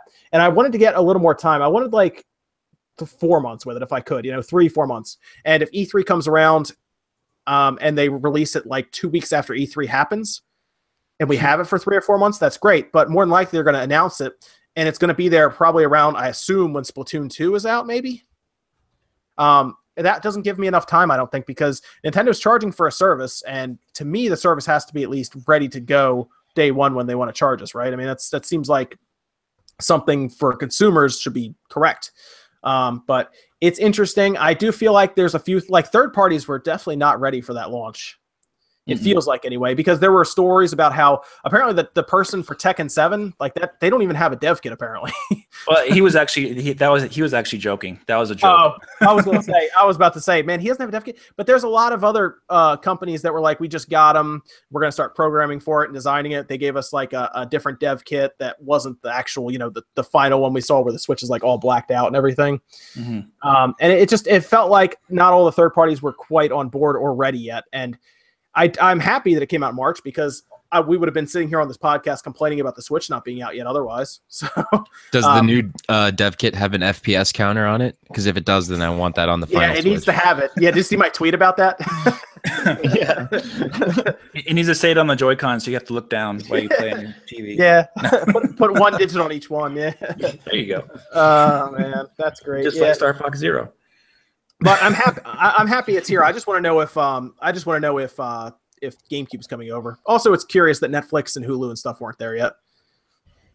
Yeah, Um, that to me was really, really surprising. Um, but I, I definitely think those are coming soon, and they've been already talked to death. Some people are arguing on online about um, if there is is even a need for virtual console because of the Neo Geo success, you know. Um, but I definitely think there is a need for it. yeah. yeah. Oh yeah. Oh yeah. I, I mean, it, it's people love the PSP because it can emulate games like Super Nintendo stuff on the go. And if if, if you could do like GameCube stuff on the go, that would be amazing. Mhm. Like that'd be Mario Sunshine. Someone said Eternal Darkness. That's great. There's a lot of games on the GameCube that honestly people probably missed out on, mostly because there you have to remember there's probably 16 or 17 year olds who are buying the Switch right now who weren't really into gaming when the GameCube was out. Exactly. So it's, it's it's interesting to think about that way, you know, because you got to remember the younger generation coming in as well as the generation who are you know in their 30s.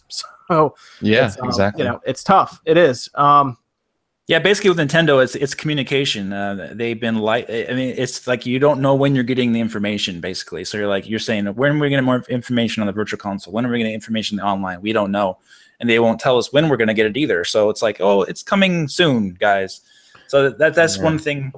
Always with Nintendo fans, we're waiting, just waiting for information. Sure. Nintendo, Nintendo always plays by their own rules. They always play by their own terms they you live in their own world. I, I, have to at least give it to Nintendo as a business because that's actually one of the hardest things to do is to play by your own rules in business because most of the time as a company, you are so willing to bow down to your customer base because for example, consumers always seem to obviously think they know what they want, but a lot of times you have to kind of help them along and show them what they want. Like uh what's a good example? So everyone in the world will want to tell you, for example, how to set up your YouTube channel, right? Am I right, guy? Philip and Dave, right?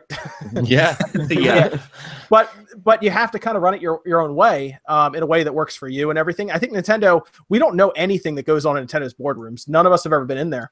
And I think it's tough for them to uh, explain it to everyone without telling us probably too much as to why I think, something. I think the few time, I think the few times people at the Nintendo, uh, what was it, Treehouse was their little thing they had over here mm-hmm. what their little club. The few times people there have tried to tell us, they've been fired. but it's it's it's tough because they, they can only tell us so much, and then most of the time they can only say wait and see. You know, I mean, the Borderlands Three developer, all he could tell us is that Nintendo just wasn't interested in working with them right now. But we don't know why. Maybe it's because they are working on something else, but they can't tell us, or maybe it doesn't make financial sense for them to work on Borderlands Three with them right now uh, it's it's tough, you know. Well, yeah, he, he said uh, what, what, was his name? Pitchford, Randy Pitchford. Mm-hmm. He yeah. said he said he's basically waiting for a check from Nintendo, and then he'll make it happen. yeah, for that so game. it's like with like they pay for it. Nintendo looks at it and is like, well, do we really want to do that, or do we want to invest in further into our Metroid game? You know, you just don't know. You, you, you, don't know. So it's it's tough. It, it's easy to what's the right word? I guess is it is it armchair CEO? Is that the right word? you know, armchair quarterback, I guess, armchair CEO. It's it's easy to do that, right? Because you're not in charge of a, a business that it, that turns millions and millions of dollars and is in charge of thousands of employees. So it's it's not easy. Um, let's see what else do we have in the chat.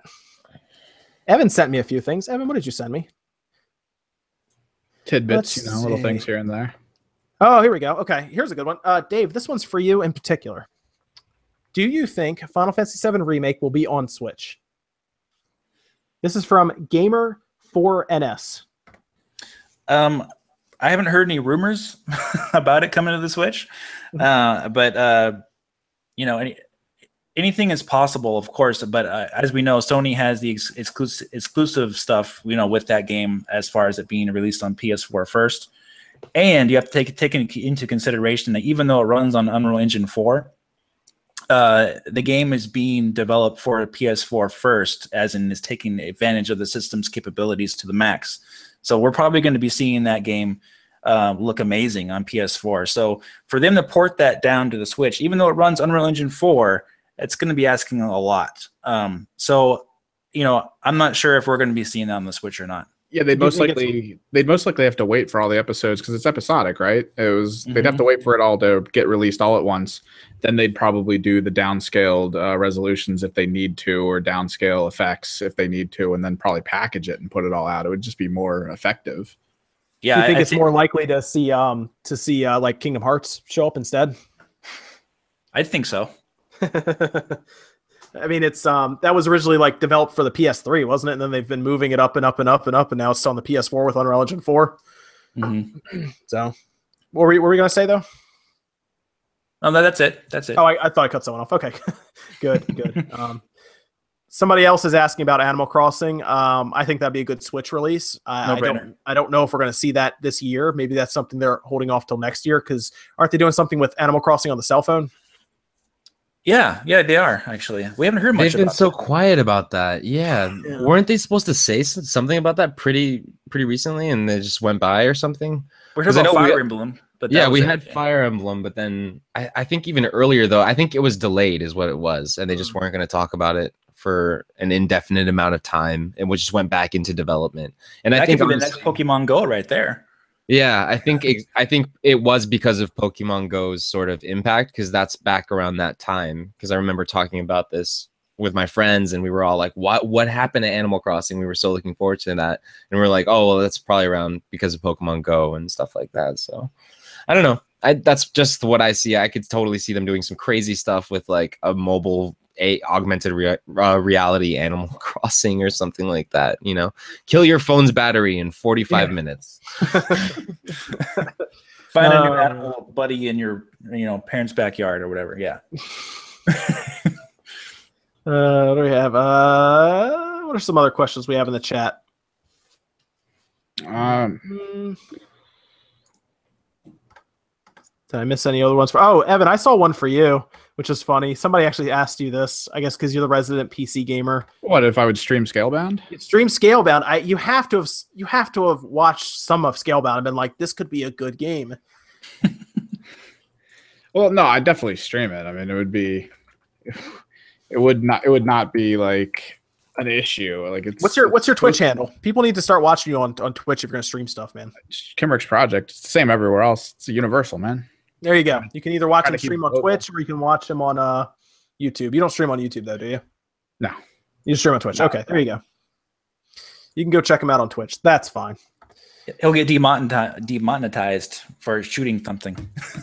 yeah, yeah, right. Oh gosh. Oh geez. More. oh man. Ah, YouTube. Um, That's another topic right there. Um, let's do some. Oh, okay. Yeah. Were we going to talk uh, about Tekken Seven, um, 900p? Oh, okay. Yeah, let's introduce that topic. Okay, so Tekken Seven is an interesting. Uh, there's an interesting topic here because it's running Unreal Engine Four, right? But it cannot, for some reason, run 1080p and 60 frames on the PS4. It has to run 900p. So they opted for a low resolution and high frame rate, which makes a lot of sense in a fighting game. And for some reason, it's interesting. I, I, think a lot of people seem to think that they can see the difference between 900p and 1080p, um, upscaled especially. Uh, I think a lot of people may look too into that in a fighting game because you're not going to really be looking for jagged edges or anything when you're playing a fighting game. you're going to be worried about blocking and everything, and you know, obviously combos and everything. It seems people are taking it like very seriously, and now people are really worried that the the Xbox One version is going to be 720p. It probably um, will be. Yeah, that that's my thought too. It probably will be because the the PS4, if the PS4 can't do 1080, then the Xbox probably won't be able to do uh, 900p more than likely. Wasn't there a game though that the Xbox could do better than the PS4 as far as resolution was concerned? Microsoft parity clause.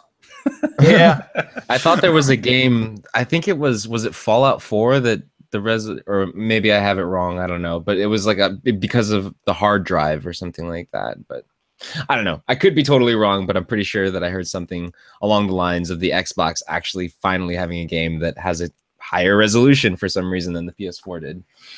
But there was a game that was like that. I think it was was it Thief?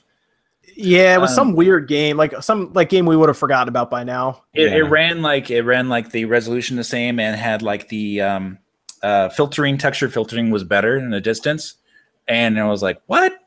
Uh, you know, I, I, was like, what is? It was just a weird situation, but yeah. So, but it, it, it is interesting to think because again, it's running Unreal Engine four. I wonder, do you guys think Tekken seven would it all make it to the Switch? Um, I'll let you go first, this, Dave. This is, this is gonna come up all the time when there's an Unreal Engine 4 game because Nintendo has mm. done nothing but push that Unreal Engine 4 is scalable, and we've we have seen it with some games, mostly Snake Pass because it's the only one that's on the market right now we can use. But uh, according to them, according to some developers, Unreal Engine 4 appears to be scalable to the Switch. Now, okay. does that mean well, that Tekken 7 would make its way over? Um, you would hope so, but of course that doesn't mean anything in the grand grand scale of things because of the, um, you know, they could be working on who knows a Smash Brothers port right now, and, and they they wouldn't be able to bring it to the Switch in, in this time, and it may not be uh, viable as a later port anyway for the sales aspect. So it's hard it's hard to say, and I'll, also if it's not running at, a, at even at you know 900p barely on PS4, you know, I who knows how how, how much they could do on the Switch. But that's true. It's, it's possible. It's a fighting. They're fortunate Fighting they can get away with 720p. You know, they're fortunate they can get away with 720p on the smaller Switch screen. So Yeah. there's always that. One thing you have to consider too, uh, Sony fans out there, is if you're play- playing on PS4 at 900p, 60 frames per second, you got to remember that Tekken 7 and can, is online, right? So you want to make sure that everything is running buttery smooth at all times. So I, I could see why it's it's it's capped at 900p. Make sure, just make sure the frames are there, right? That- That's the big thing for a fighting game. Absolutely, absolutely. Um, so we did that. What else do we have in the in the chat? Anything, anything else that's uh that's interesting? Uh, let's see. Do you see anything else, Evan? A lot of questions about games coming up. Uh, I think I just one over here preference between 2D or 3D Metroid type games. I mean, I Oh. know you said you like 3D. I went I 3D. definitely- I definitely prefer the 3D one as well over 2D. keep in mind because they could also if they do pursue, pursue, pursue vr metroid prime would be a, a great candidate for a, a vr wow. of some kind Oh, yeah Yeah. big time. Yeah. I think I So might have said this before, but I, I personally would love to see a Metroid like using a similar engine or running off the Breath of the Wild engine, um, something along those lines, where it's just this big open world, um, you know, and everything is scalable, climbable, like you know, whatever you can see, you can go to, type of situation. So I think that would be really cool. Um, Would you Maybe want it in third person or first person? I, I- I would I would want it personally I I wouldn't um I would want it in third person but I'd be I would take either one I love first person shooters but I would love to see like a Laura Croft Tomb Raider style Tomb Raider style um Metroid type game I think Mm. that would be an interesting style to explore for that series so sure sure I know, I know i always say nintendo should try to be different that would be different have, you, have you played uh, Have you played Recore, Philip? I skipped Recore I heard it wasn't that great so Well, I mean, uh, many people compared it to Metroid Prime, and it's I believe it's in third person. So you know, I don't Really? know. You might- You might want to just check out some videos of it. that's the one that's just a, exclusive of uh, for Xbox right Well, Um, PC, PC, PC and Xbox, I believe. PC yeah. and Xbox right okay okay cool I, I mean, John, to the extent of the uh, the VR Metroid, I mean, you remember what we saw in the tech demo video. I think for the Wii before it became what it was, it had they were talking about that VR aspect and the IR sensors to sense like your feet movement and stuff. You remember that video that we? yeah that was a long time ago that was a long time God, ago that, that would be awesome to see it actually land. I had another guy here talk asking if uh, you think Nintendo would put in uh, to the Switch ways to stream gameplay out, but I mean, with how much they fight YouTube and everything, uh, pretty doubtful, right? Well, streaming's interesting because keep in mind it is streaming is still pretty RAM heavy if you consider that. And I would be interested to see how the Switch would uh how it would work with that. Now it has four gigs of RAM, but it's it's hard to say how much of that it would need to stream. It could definitely do recording of gameplay. I'd be more curious about streaming. That would be interesting. Also, you're right, Nintendo is uh what they would be building if they gave you the ability to stream a game they would be building a free workforce for them essentially because you if you if you stream their games they will claim it um, if the gameplay is clear as day they will claim it they will monetize it even if you don't want it monetized and then they will take the money I really don't like that uh, because I did a three and a half hour stream of Mario Kart 8 on the Wii U back in January 2nd, I believe. Um, I didn't have anything to do that day. I was I was I want to spend some time with my subscribers and have a good time. I was copyright claimed 13 times on the, on my three and a half hour stream for Mario Kart 8 for visual content. Yep. For a racing game, that's insane. I was copyright claimed for my review of the Mario Kart steering wheels because I showed gameplay of Mario Wow. Kart. So I'm not making any sort of like ad revenue off of that, which is fine, whatever, you know, like, but still, like Nintendo, this is a review for, you know, You're promoting their product. right. And I, I've always never understood that. I think there, I think with the new like sort of crew coming into Nintendo, that sort of mindset is going to change, especially from their marketing team, because free publicity is some of the best publicity you can get. But I mean, at the same time, like it's just so strange. Like, why won't they let us sell their product, promote their product? well you know here- what I here's, mean? here's the problem right now philip there's a lot of people who are signed up to their um to their creators program that they probably won't change it because it actually has become a source of revenue for them believe it or not um, i signed up to it i submitted two videos and I have not heard anything back from them. so I don't I- know how I've that tried works that. out. I've tried that, and um, I don't know if you've tried it, Philip, but um, I've tried that with Nintendo, and they don't they don't give you very much uh, money revenue in return. They take they take the vast majority of that money. So it, it's really a lot better just to go with your own um, partnership that you have, and try to try to go from one from the UK, by the way. Get paid in euros. Yeah, right. Um, it, it's tough. It is. It really is. But uh, it's it's weird. Um, my concern was that other companies would latch onto that and start trying to do that as well. So far, no one really has that I can see, which is good because they understand the value. I think of YouTubers trying to help promote their product and push it along. I mean, there was a trailer for Watch Dogs 2 where right at the end they showed the entire like like what like it was like a two minute ad for Watch Dogs 2, and at the end they say go watch YouTubers play this game. So it's um yeah oh yeah oh yeah um it played in it played in a store I was in for the longest time, so I always saw that and was like, oh, that's cool. They're telling people to go watch YouTubers. So Uh, uh, can you imagine if um, uh, Angry Joe, Markiplier, all these guys, PewDiePie, were playing um, all these Nintendo games? You know, you would have millions of more sales. Yep. Yeah, yeah, they would. But um, there was uh, PewDiePie did a video where he played. It was like I'm gonna play Breath of the Wild, and then he played what was it, Wand of uh, Gamelon instead, and he just acted like it was Breath of the Wild the whole time because yeah, obviously you get copyright claimed. So it's uh, it's a very odd situation for Nintendo there. But They would make way more money if they just let, let people advertise their games for them. They're gonna they're gonna do what they want to do. So uh, Yeah. I, I don't know. I don't know. I, I can't imagine that smaller amount of money they get would be uh, would be. I think it'd be more beneficial if they just let people advertise their stuff for them. I had no idea what those Orsley controller those steering wheels were until Philip did a video on it. So no idea. No idea. Um, now I know what they are. So uh, let's see. well, enjoy my hard work, Nintendo. Yeah.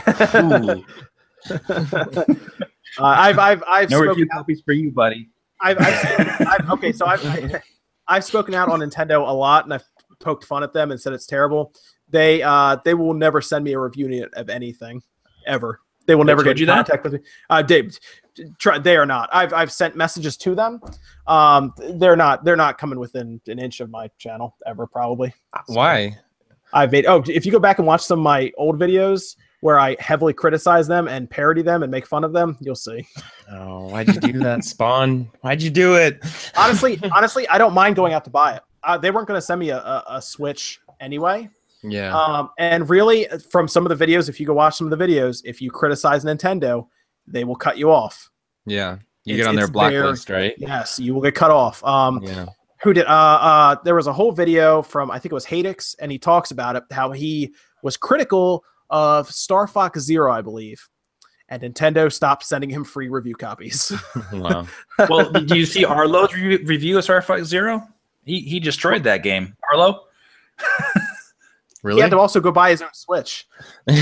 Oh, okay. All right. Yeah, yeah. He, he he there was a whole video of him like talking about how he can't wait to get the Switch on release day and stuff. He's gonna wait in line and everything. Um, so he he's not taken care of either. Um, Oh, I was okay. trying to. I should have asked Shane how he got his because I he he got his early. Um, I didn't ask him. Uh, Hmm. but he's been around a lot longer. So, um, but I mean, they were just sending it to all. you know who got an early switch that I'd really love to know how they got an early switch? And maybe you've never heard of this. co- Etika? no, uh, I'm just kidding. No, yeah, who's this Etika guy? No, I'm just kidding. um, no, um, I love Etika. I'm subscribed to Etika. Um, the have you guys heard Yeah, of the? Uh, have you guys heard of the Nintendo Power Couple? Uh-uh. Power couple. Yeah, yeah, I've heard of them. Mhm. I haven't actually. They they work pretty closely with CND, or they've worked closely with uh, Captain Nintendo Dude in the past. Yeah. Um, So they got a Switch early, and that was really surprising to me um, because they only had at the time like 1,900 subscribers on their channel. Um, 1,900? 1,900 subscribers. Oh my gosh. And yeah, go look them up if you've never heard of them. They still only barely have just over 2,000, I think. Maybe maybe they hit 3,000. They're they're they don't get a lot of and this that's all fine. If you have a small channel like that, that's beautiful. That keep doing it. That's amazing. Oh. They're they're friends with Nintendo Minute co-host. That's what somebody in the chat said. right. Oh, okay. Okay. I mean, they make in very interesting content and stuff like that. I just don't understand how like a channel like that with such low views, low subscribers would be able to get their hands or have a close relationship enough to be trusted by Nintendo to have that sort of access. You know what I mean? Where well, everybody everybody got um Mario Kart 8 free and early. like everybody got it. Well, I mean, Mario Kart 8 Deluxe. I, I didn't. Everyone, we everyone didn't get it. You know, honestly, I think that we probably are just as deserving as the other people who talk about the Switch on YouTube. Yeah, I, I mean, I talked to I talked to Game Over Jesse, and he said he got a he got a uh, review code sent to him, um, like a week out and a week in advance. Um, Right. Obi Wan got one sent to him, which is fine. Um, but uh, I, I have a feeling all their footage was claimed. So Yeah. okay, No, I'm gonna be making Mario Kart gameplays and stuff. I don't care. I'm just doing it for fun. I, I know that people enjoy it, and I like making it. I'd be playing the game anyway. Might as well just record it. yeah. I mean, you know, it's you know, it's bad if Boogie has to go buy his Switch. So Oh yeah. Wow. Okay. Yeah. yeah, so it's um it's like that. I mean, I know I knew Angry Joe was gonna have to go buy his because you know, um, but uh, yeah. So a lot of people got Mario Kart 8 Deluxe early. Um, I'm not at all a Nintendo ambassador, so they weren't gonna send me one. Um, I NBA Playgrounds came out and I sent them a message and they never got back to me. I don't know. So I, I'm not the best at getting review codes though. I really don't follow up much. I send them a message if they don't get back to me. I just plan on buying the game, I guess. You message them on Twitter or email them. I did not. I, what's funny is I um I I was talking to OJ on Twitter about uh Snake Pass, and I I was Hmm. talking about it. I was like, I didn't get a review code for it. I'll um I'll, I'll probably I made a jo- no I made a joke. I said I sent them a message and they sent me back uh one word response that was who with a question mark or who are you, and I made a joke. And the guy who um who like uh is their brand manager or PR person or something sent me a message on Twitter and was like, hey let me let me send you a, a direct message and we'll get this worked out. I was like, okay. They send me the message, and then I never hear back from him after that.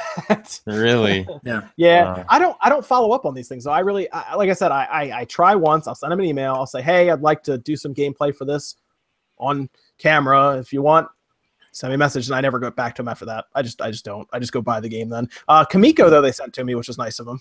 Nice. That's awesome.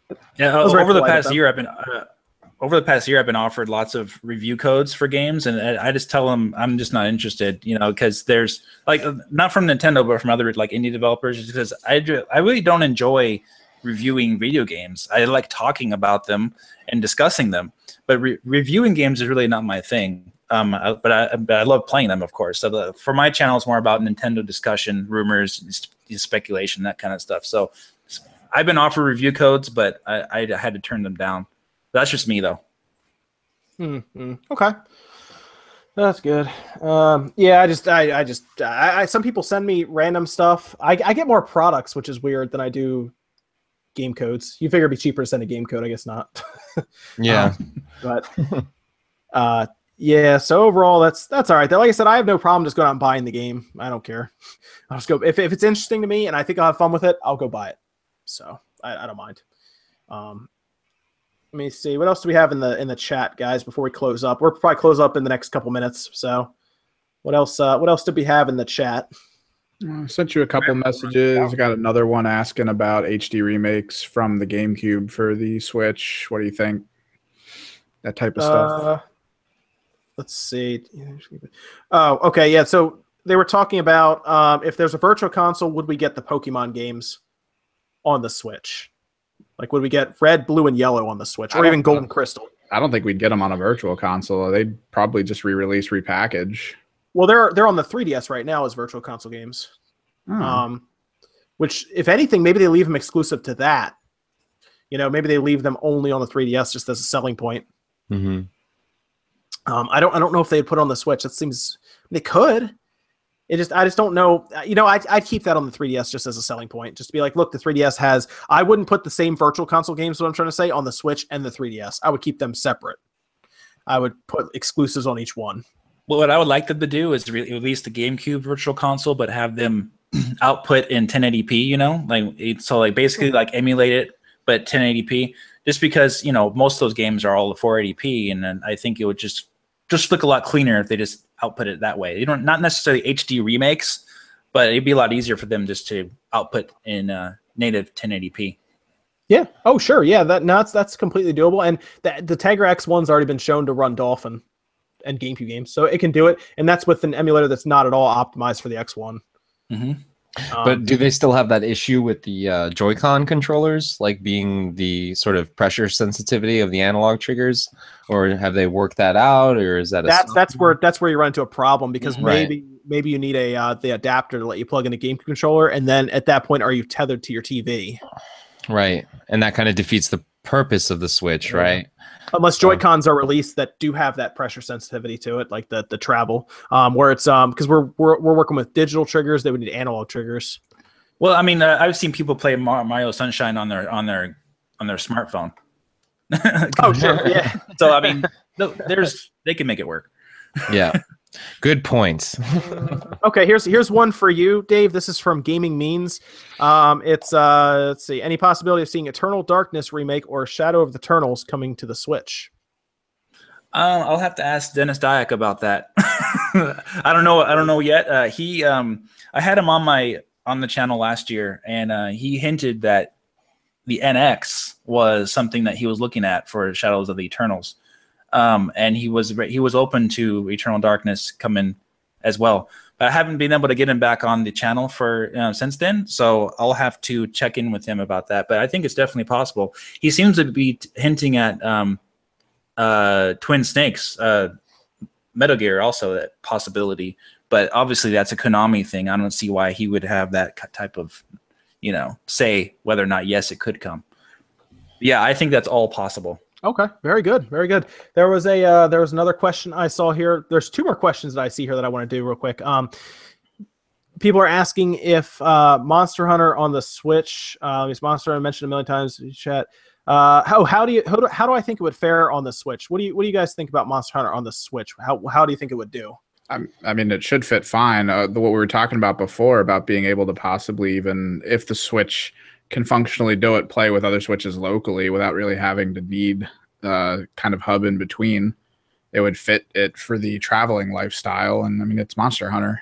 It's a fantastic game as it is. No brainer, right? Yeah, I mean it, it's it's a powerhouse in Japan. Um, they already sell out every time in Japan, but I mean that that is the game that people would camp out for on the on that was the one game people in Japan would camp out for on the PSP was Monster Hunter when it was only on the PSP, and then it moves over to the 3DS and it's really well done there. People love it. The Switch would probably be a whole nother level, I think, of Monster Hunter at that point because it would probably be what that's. I mean, that's the strongest piece of hardware that Monster Hunter would probably ever been on, right? Because it was on the what the PS2 and then it went to the handhelds. Then it would then go back to the Switch at that point. Mhm. It's So- not. It's just a matter of like when, not if, at this point. I would hope that it would be an E3 announcement. right. Yeah. I I, think mean, so. I'm, I'm I think cramming a lot into E3 here. I know. Does uh, does Capcom announce Monster Hunter games at E3 usually though? Usually it's like a Japan event, like Tokyo. Uh, Yep. game oh yeah, show, Tokyo TGS? Game Show. Yeah. that's probably where they'll do it then. Yeah. But um, it's it's interesting. And then another question here is, man, I don't even want to say this. Is is Monster? Is, is- I'm sorry. Is Mother Three going to be at E E3? I doubt it. Yeah, I doubt it. The reason I say No. that is because it, it it hurts me inside because we were hyped up so much for Mother 3. remember do you remember these rumors flying around? Emily Rogers shows up on Twitter and says, "The one thing I can say for certainty is that Mother 3 will be at this event." Remember when they were coming out with the that? Switch?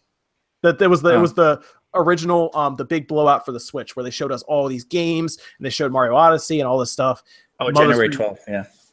Mother 3 was supposed to be there, according to Emily Rogers and actually Laura Kate Dale. They both went on record saying it was going to be there. Does not show up.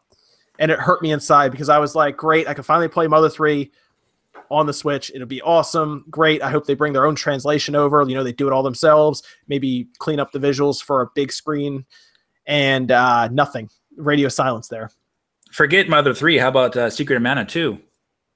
That well, yeah, but we, we we know now they're doing that collection. All we have to do is is pester them heavily on Twitter, like I do every couple weeks for it. Or every other week, I'll send a message. Yeah, because that game's actually coming to the Switch in Japan. It actually is real.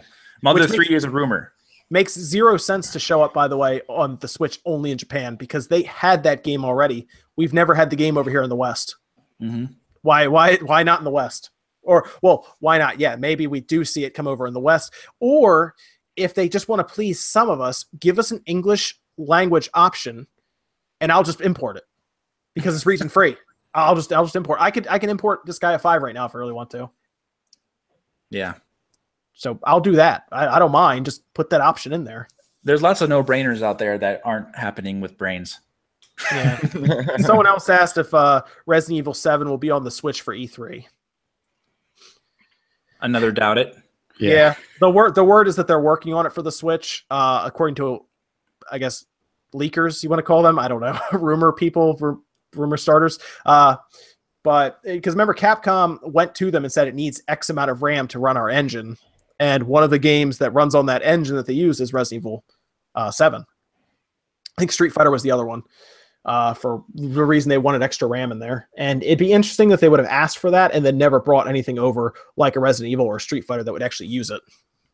I mean, the game has already been out for a number of months. It's, it's done its numbers already, so I, I just doubt it for that reason right now. I don't. I don't know if the hype. Would people really be hyped for that game on Switch? I mean, I don't, know. It's it's weird. I mean, th- keep in mind, third parties don't make the best decisions. We got Mass Effect three on the Wii U when it came out, despite the trilogy being available on the 360. Oh, you're killing me. I know. Yeah. so the third parties don't have to make sense all the time. I would love to see some survival horror come to the Switch though, in some way or form. I think that would be pretty cool. Like I know it's a Nintendo console and it's not necessarily like, you know, we, we don't see a lot of survival horror games on Nintendo consoles, but we did see Resident Evil 4 We used. Yeah. on the GameCube. you Well, I know. and- I know someone in chat brought up uh, Fatal Frame. I mean, Yeah. that would be a great IP to recover on the Switch. Excellent. Well, they own that IP now. Yeah, Nintendo. yeah, well here here's the problem with that. That would make a lot of sense for something like a uh like an augmented reality even game because it's Fatal Frame. Oh There's wow. no there's no camera on the Switch. yeah, but I mean, augmented reality that Hmm. kind of forces where you are to really seem atmospheric. game- whereas if they game could- control the atmosphere and then the the Switch itself has the gyro sensors in it, I mean, you could just control the camera that way. And it's I mean, it could it could make a lot that. of sense on the 3DS then. Yeah. Maybe they actually want to do that. I don't know. They want to keep the 3DS alive apparently. So I think that'll be that'll really be the. Switch Lite version that comes with the camera. There you go. no, that would be. You're right. Fatal Frame would would be good. Um, and even again, if they just have an English option with it, we can finally import these games. So I don't mind if they don't come out over here as long as there's an English option for it. Like the nice thing is if it came out in Europe like it did last time on the Wii U, because it was like a physical exclusive in Europe, wasn't it? Or something like that. I believe so. But then it was you couldn't put it in your Wii U if you had a physical version of it here in the states. But now I can just buy the cartridge anywhere in the world, wherever it comes out, and just import it, and it'll work fine on my Switch. Yep. So th- I think that's why so many people were excited for it, um, being region free. Uh, so I guess I guess that that's a little over three hours now. I guess we'll we'll call it a night for for uh, Spawncast episode six. Actually, um, hit a hit a new all time high today. I think we had over we had I think we topped out at 630 people, which is nice. That is that is awesome, guys. Thank you for that. Thank you for stopping by and seeing us on sa- a Saturday night when I know I know the new episode of Dragon Ball is looping right now. So I, I I am very happy that you guys decided to stop by with us for what ended up being over three hours. I'm a be- I'm a big Yeah. Dragon Ball Z and um, um the, the the new one fan. I can't think of the name right now for some reason. Did you it's Dragon Ball Super? Are you watching it? Yes, keep yes. Up to date with it? Yes, Yes. me too. I'll, I'll be watching that actually when I'm done here because I'll actually be eating my dinner that I've been saving this whole time down here off camera. Uh oh, just a sponsorship right there. Yeah, Subway. oh no. that is Somebody- willpower right Somebody there. order that out. Well, Copyright here's- claim. It gets worse. I got done at the gym an hour before we went on camera, and the sub's been next to me the whole time. Oh my god. I'll stop him now. Three hours Um, later. yeah. Thank you Uh, everyone to who's been hanging out since the beginning or whenever you popped in. But seriously, like if you guys have been here since the beginning or whenever, like seriously, it's awesome having you guys a part Yeah. of this, doing this live. It's it's really, really fun getting to interact with you in the chat and seeing what you're saying and sometimes type some stuff back. So thank you for showing up. I, we all really appreciate it. It's Yeah, of thank you guys. I appreciate it too. Um, so what we'll probably what we probably will do going forward is I want to do a big Spawncast show where I had where we have uh, uh, Dave, OJ, and Shane. We're gonna try to make it happen. Everybody be on Spawncast all at the same time. Oh man. Oh, the availability. Yes, yeah, I know. It'll be fun. It'll be fun. But uh, uh, Shane is pretty cool about everything. He seems pretty open most times to uh, going on. Ca- so does uh, OJ. OJ seems really cool. The nice thing is, you two, uh, Dave and OJ, you guys are on. Oh, and Philip actually, you guys are all on the West Coast. So Yeah. it's nine o'clock there, right? It's, it's midnight here. But I would like to have that like a big, like big show where we all talk about stuff. Maybe even leading up to E3. Maybe like the last week before E3 or something like that. That'd be perfect. Like a nice little pre E3 show. yeah, what I want to do for next week's Spawncast is I want to find a uh, uh, like a small YouTuber if I can, and bring them on the show. Um, I was looking at uh, Have you had? Um, did, well, I don't know. Um, I'm trying to think. Nintendo Ultra. I was looking at Nintendo Ultra, um, but I think I want some someone. He he's he's uh he's like eleven or twelve thousand subs or something like that now, right? Oh, okay. yeah. Um, I was looking. Uh, I was looking at somebody who had like a thousand subs. Um, there's uh, a dude who's pretty been pretty cool with me. I've talked to him before on stream. I'll actually go into a stream when he has like seven people in there, sometimes less, and I'll kind of hang out with him for a bit. I was thinking of uh, Studio Q. Oh, okay. Yeah, bring bring him in um, and talk to him about some stuff. So I might I might do him and maybe we can do him and Nintendo Ultra at the same time. Yeah. That'd be fun. And then Dave, like I said, I'd like to have you, Dave, and then like uh, OJ and Shane. I'm trying to get everyone's schedule together and try to have like everybody on all at once. Uh, and that's going to be with Philip and Evan too, because you gotta. That's going to be a lot of bandwidth. Yeah, Philip and uh, Philip and uh, Evan are um, they're uh, they're they're regulars now. Oh, but I- I'm just saying that because we we did that with Nintendo Enthusiast. Um, I Uh-huh. think, and we had so we had had to set their settings down because we had so many people on at once that it was actually getting really like heavy on the uh, on the bandwidth. But yeah, whatever, that's fine. People are talking about people are talking Overload about people are talking about Arlo in the chat right now. Um, I will put out a little teaser. I have talked to Arlo about being on the show. Is he coming? So he might be coming on the show. Good. Yes, we are we're working some things out As Arlo, though, right? as Arlo. As, okay, As- good. Yeah, I don't think he exists otherwise. Can he do that for three hours? I was taught we're we're gonna work this out. I'm, I'm I'm trying to make sure we can do all this. It might be less than that. Maybe he'll be on for like an hour, but Yeah. um, I was I was trying to work this out with him. So um, I was hoping because he, he'd be really fun to have on the show. I would So- love to talk to him. He's Yes. seems like a really great guy. Yeah. So if if you want Arlo on Spawncast, feel free to send him a, a tweet and ask him if he can be on the Spawncast. let's do it. Let's do it, feel guys. free to feel free to run to Twitter and be like, "Hey, Arlo, are you going on Spawncast anytime soon? When's that happening?"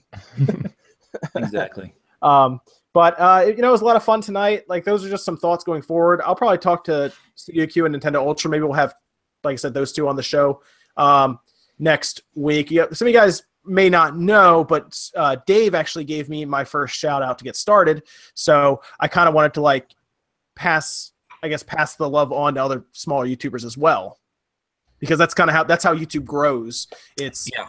smaller YouTubers really do need, especially now in the in the sea of YouTube, they need shout outs to get started, or at least uh, uh, exposure, I should say, to get started. And while Nintendo Ultra has really grown his channel really well, I do think Studio Q uh, is doing some good work, but he's just not getting a lot of exposure right now. So I wanted to, Yeah, uh, and to for everybody out there doing YouTube for a living, um, you know, I'm I'm sorry about the things that are going on right now. Hopefully, it hopefully it, it improves a lot better.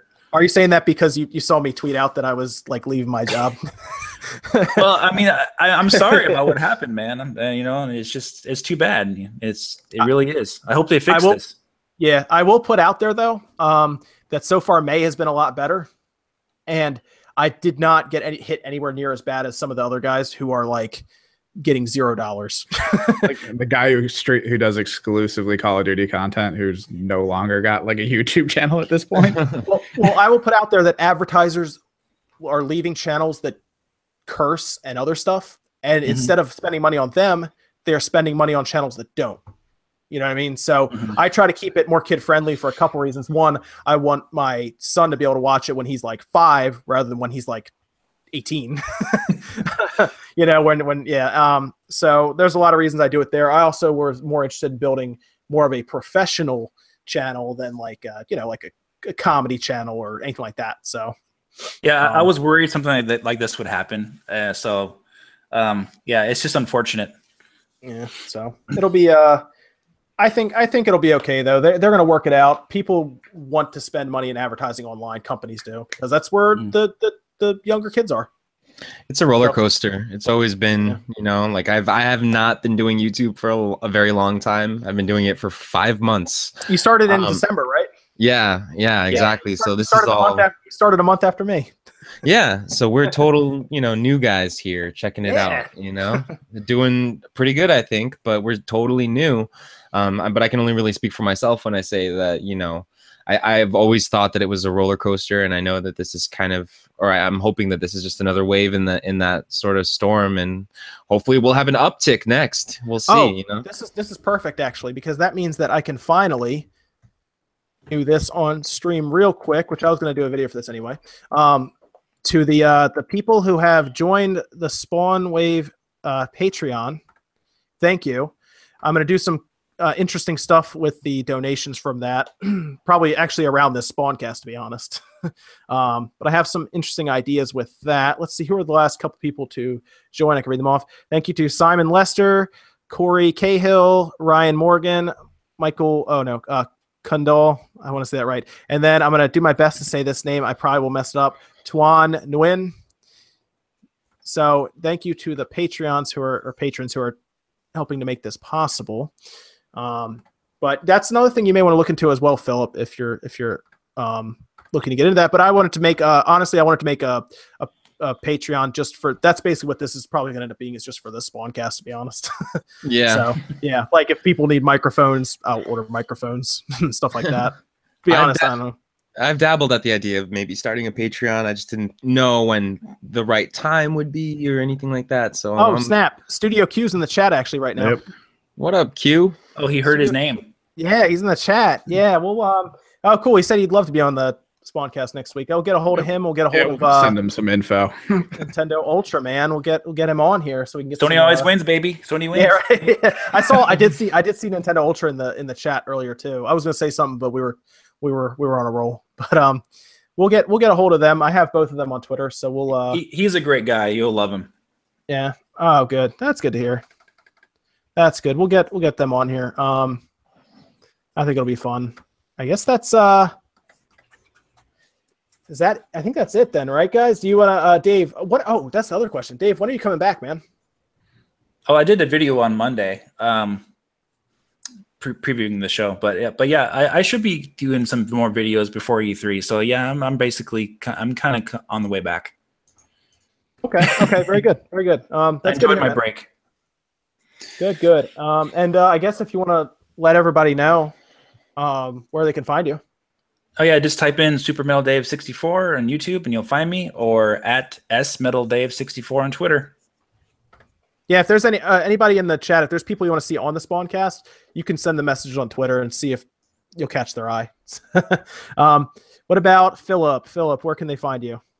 Um, yeah, you guys can find me on Twitter uh, at Filip Miucin. That's at F I L I P M I U C I N. Um, I have a really weird spelling name, or you can just YouTube F I L I P. It's just Philip with an F, and um, you should be able to find my channel. I do lots of Switch reviews and gameplay videos and all that fun stuff. And so uh, I'm also doing a giveaway as well for a, a, Nintendo Switch on my channel. So if you want to win a Switch, come check out my giveaway as well. You're doing that at fifty thousand subs, right? Yeah, as soon as I hit 50,000 subs, um, we're going to be giving away the Switch to one random subscriber. That's the one thing, one misconception that people think is I'm personally handpicking the winner. It's not a handpicking thing, it's totally random. So, yes. Okay, very good, very good. Um, what about uh, Evan? Where can they find you? You can find me at Kimerex Projekt. It's uh, K I M E R E X P R O J E K T. Uh, I know John also wants you to subscribe at my Kimerex Games channel uh, to see if you can get it to 100 soon. Something might happen to that. I haven't done much in the games channel. I'm putting a little more effort into the art stuff. So if you're into artwork and into process, you can check all that stuff out. It was it was more of a it was more of a funny joke thing because you would uh you you would have a, a channel that you just randomly made get like 100 subs overnight compared to your like art channel that you've been building for a long time. Yeah. But I mean, they can find either way. You do art on your art channel, uh, which is Kimerex Projekt, and then you do um, gaming on your games channel, right? Kimerex Games. Yep. Very good. That's all. That's all it is. Yeah, we're trying to give him 100 subs just for fun, I guess, at this point. and then he'll be forced. he'll well, he'll be forced then to play more games. So He'll become an unstoppable force on YouTube. Yeah. But uh, I guess um, I guess that'll do it for Spawncast episode six. This will be up on iTunes and SoundCloud tomorrow, so you can check it out there. If you are part of the uh, the Patreon account that we have set up, where you can pledge a dollar and you can get access to this entire raw video uh, file that'll go up there for the entire video podcast. Otherwise, uh, there'll be parts up on YouTube throughout the week featuring different sections from this. And of course, you can just listen to everything from iTunes as well. But I guess that will do it for us here on uh, Spawn Wave Media. Um, and definitely check us out, guys, throughout the week. Check out everybody here right now, whether it's Super Metal Dave 64, Philip, or Kimerex, also known as Evan, at their respective channels. Uh, and that'll do it for me, guys. My name is John. Thank you for watching Spawncast. We'll see you next Saturday night, 9 o'clock Eastern, 6 p.m. Pacific.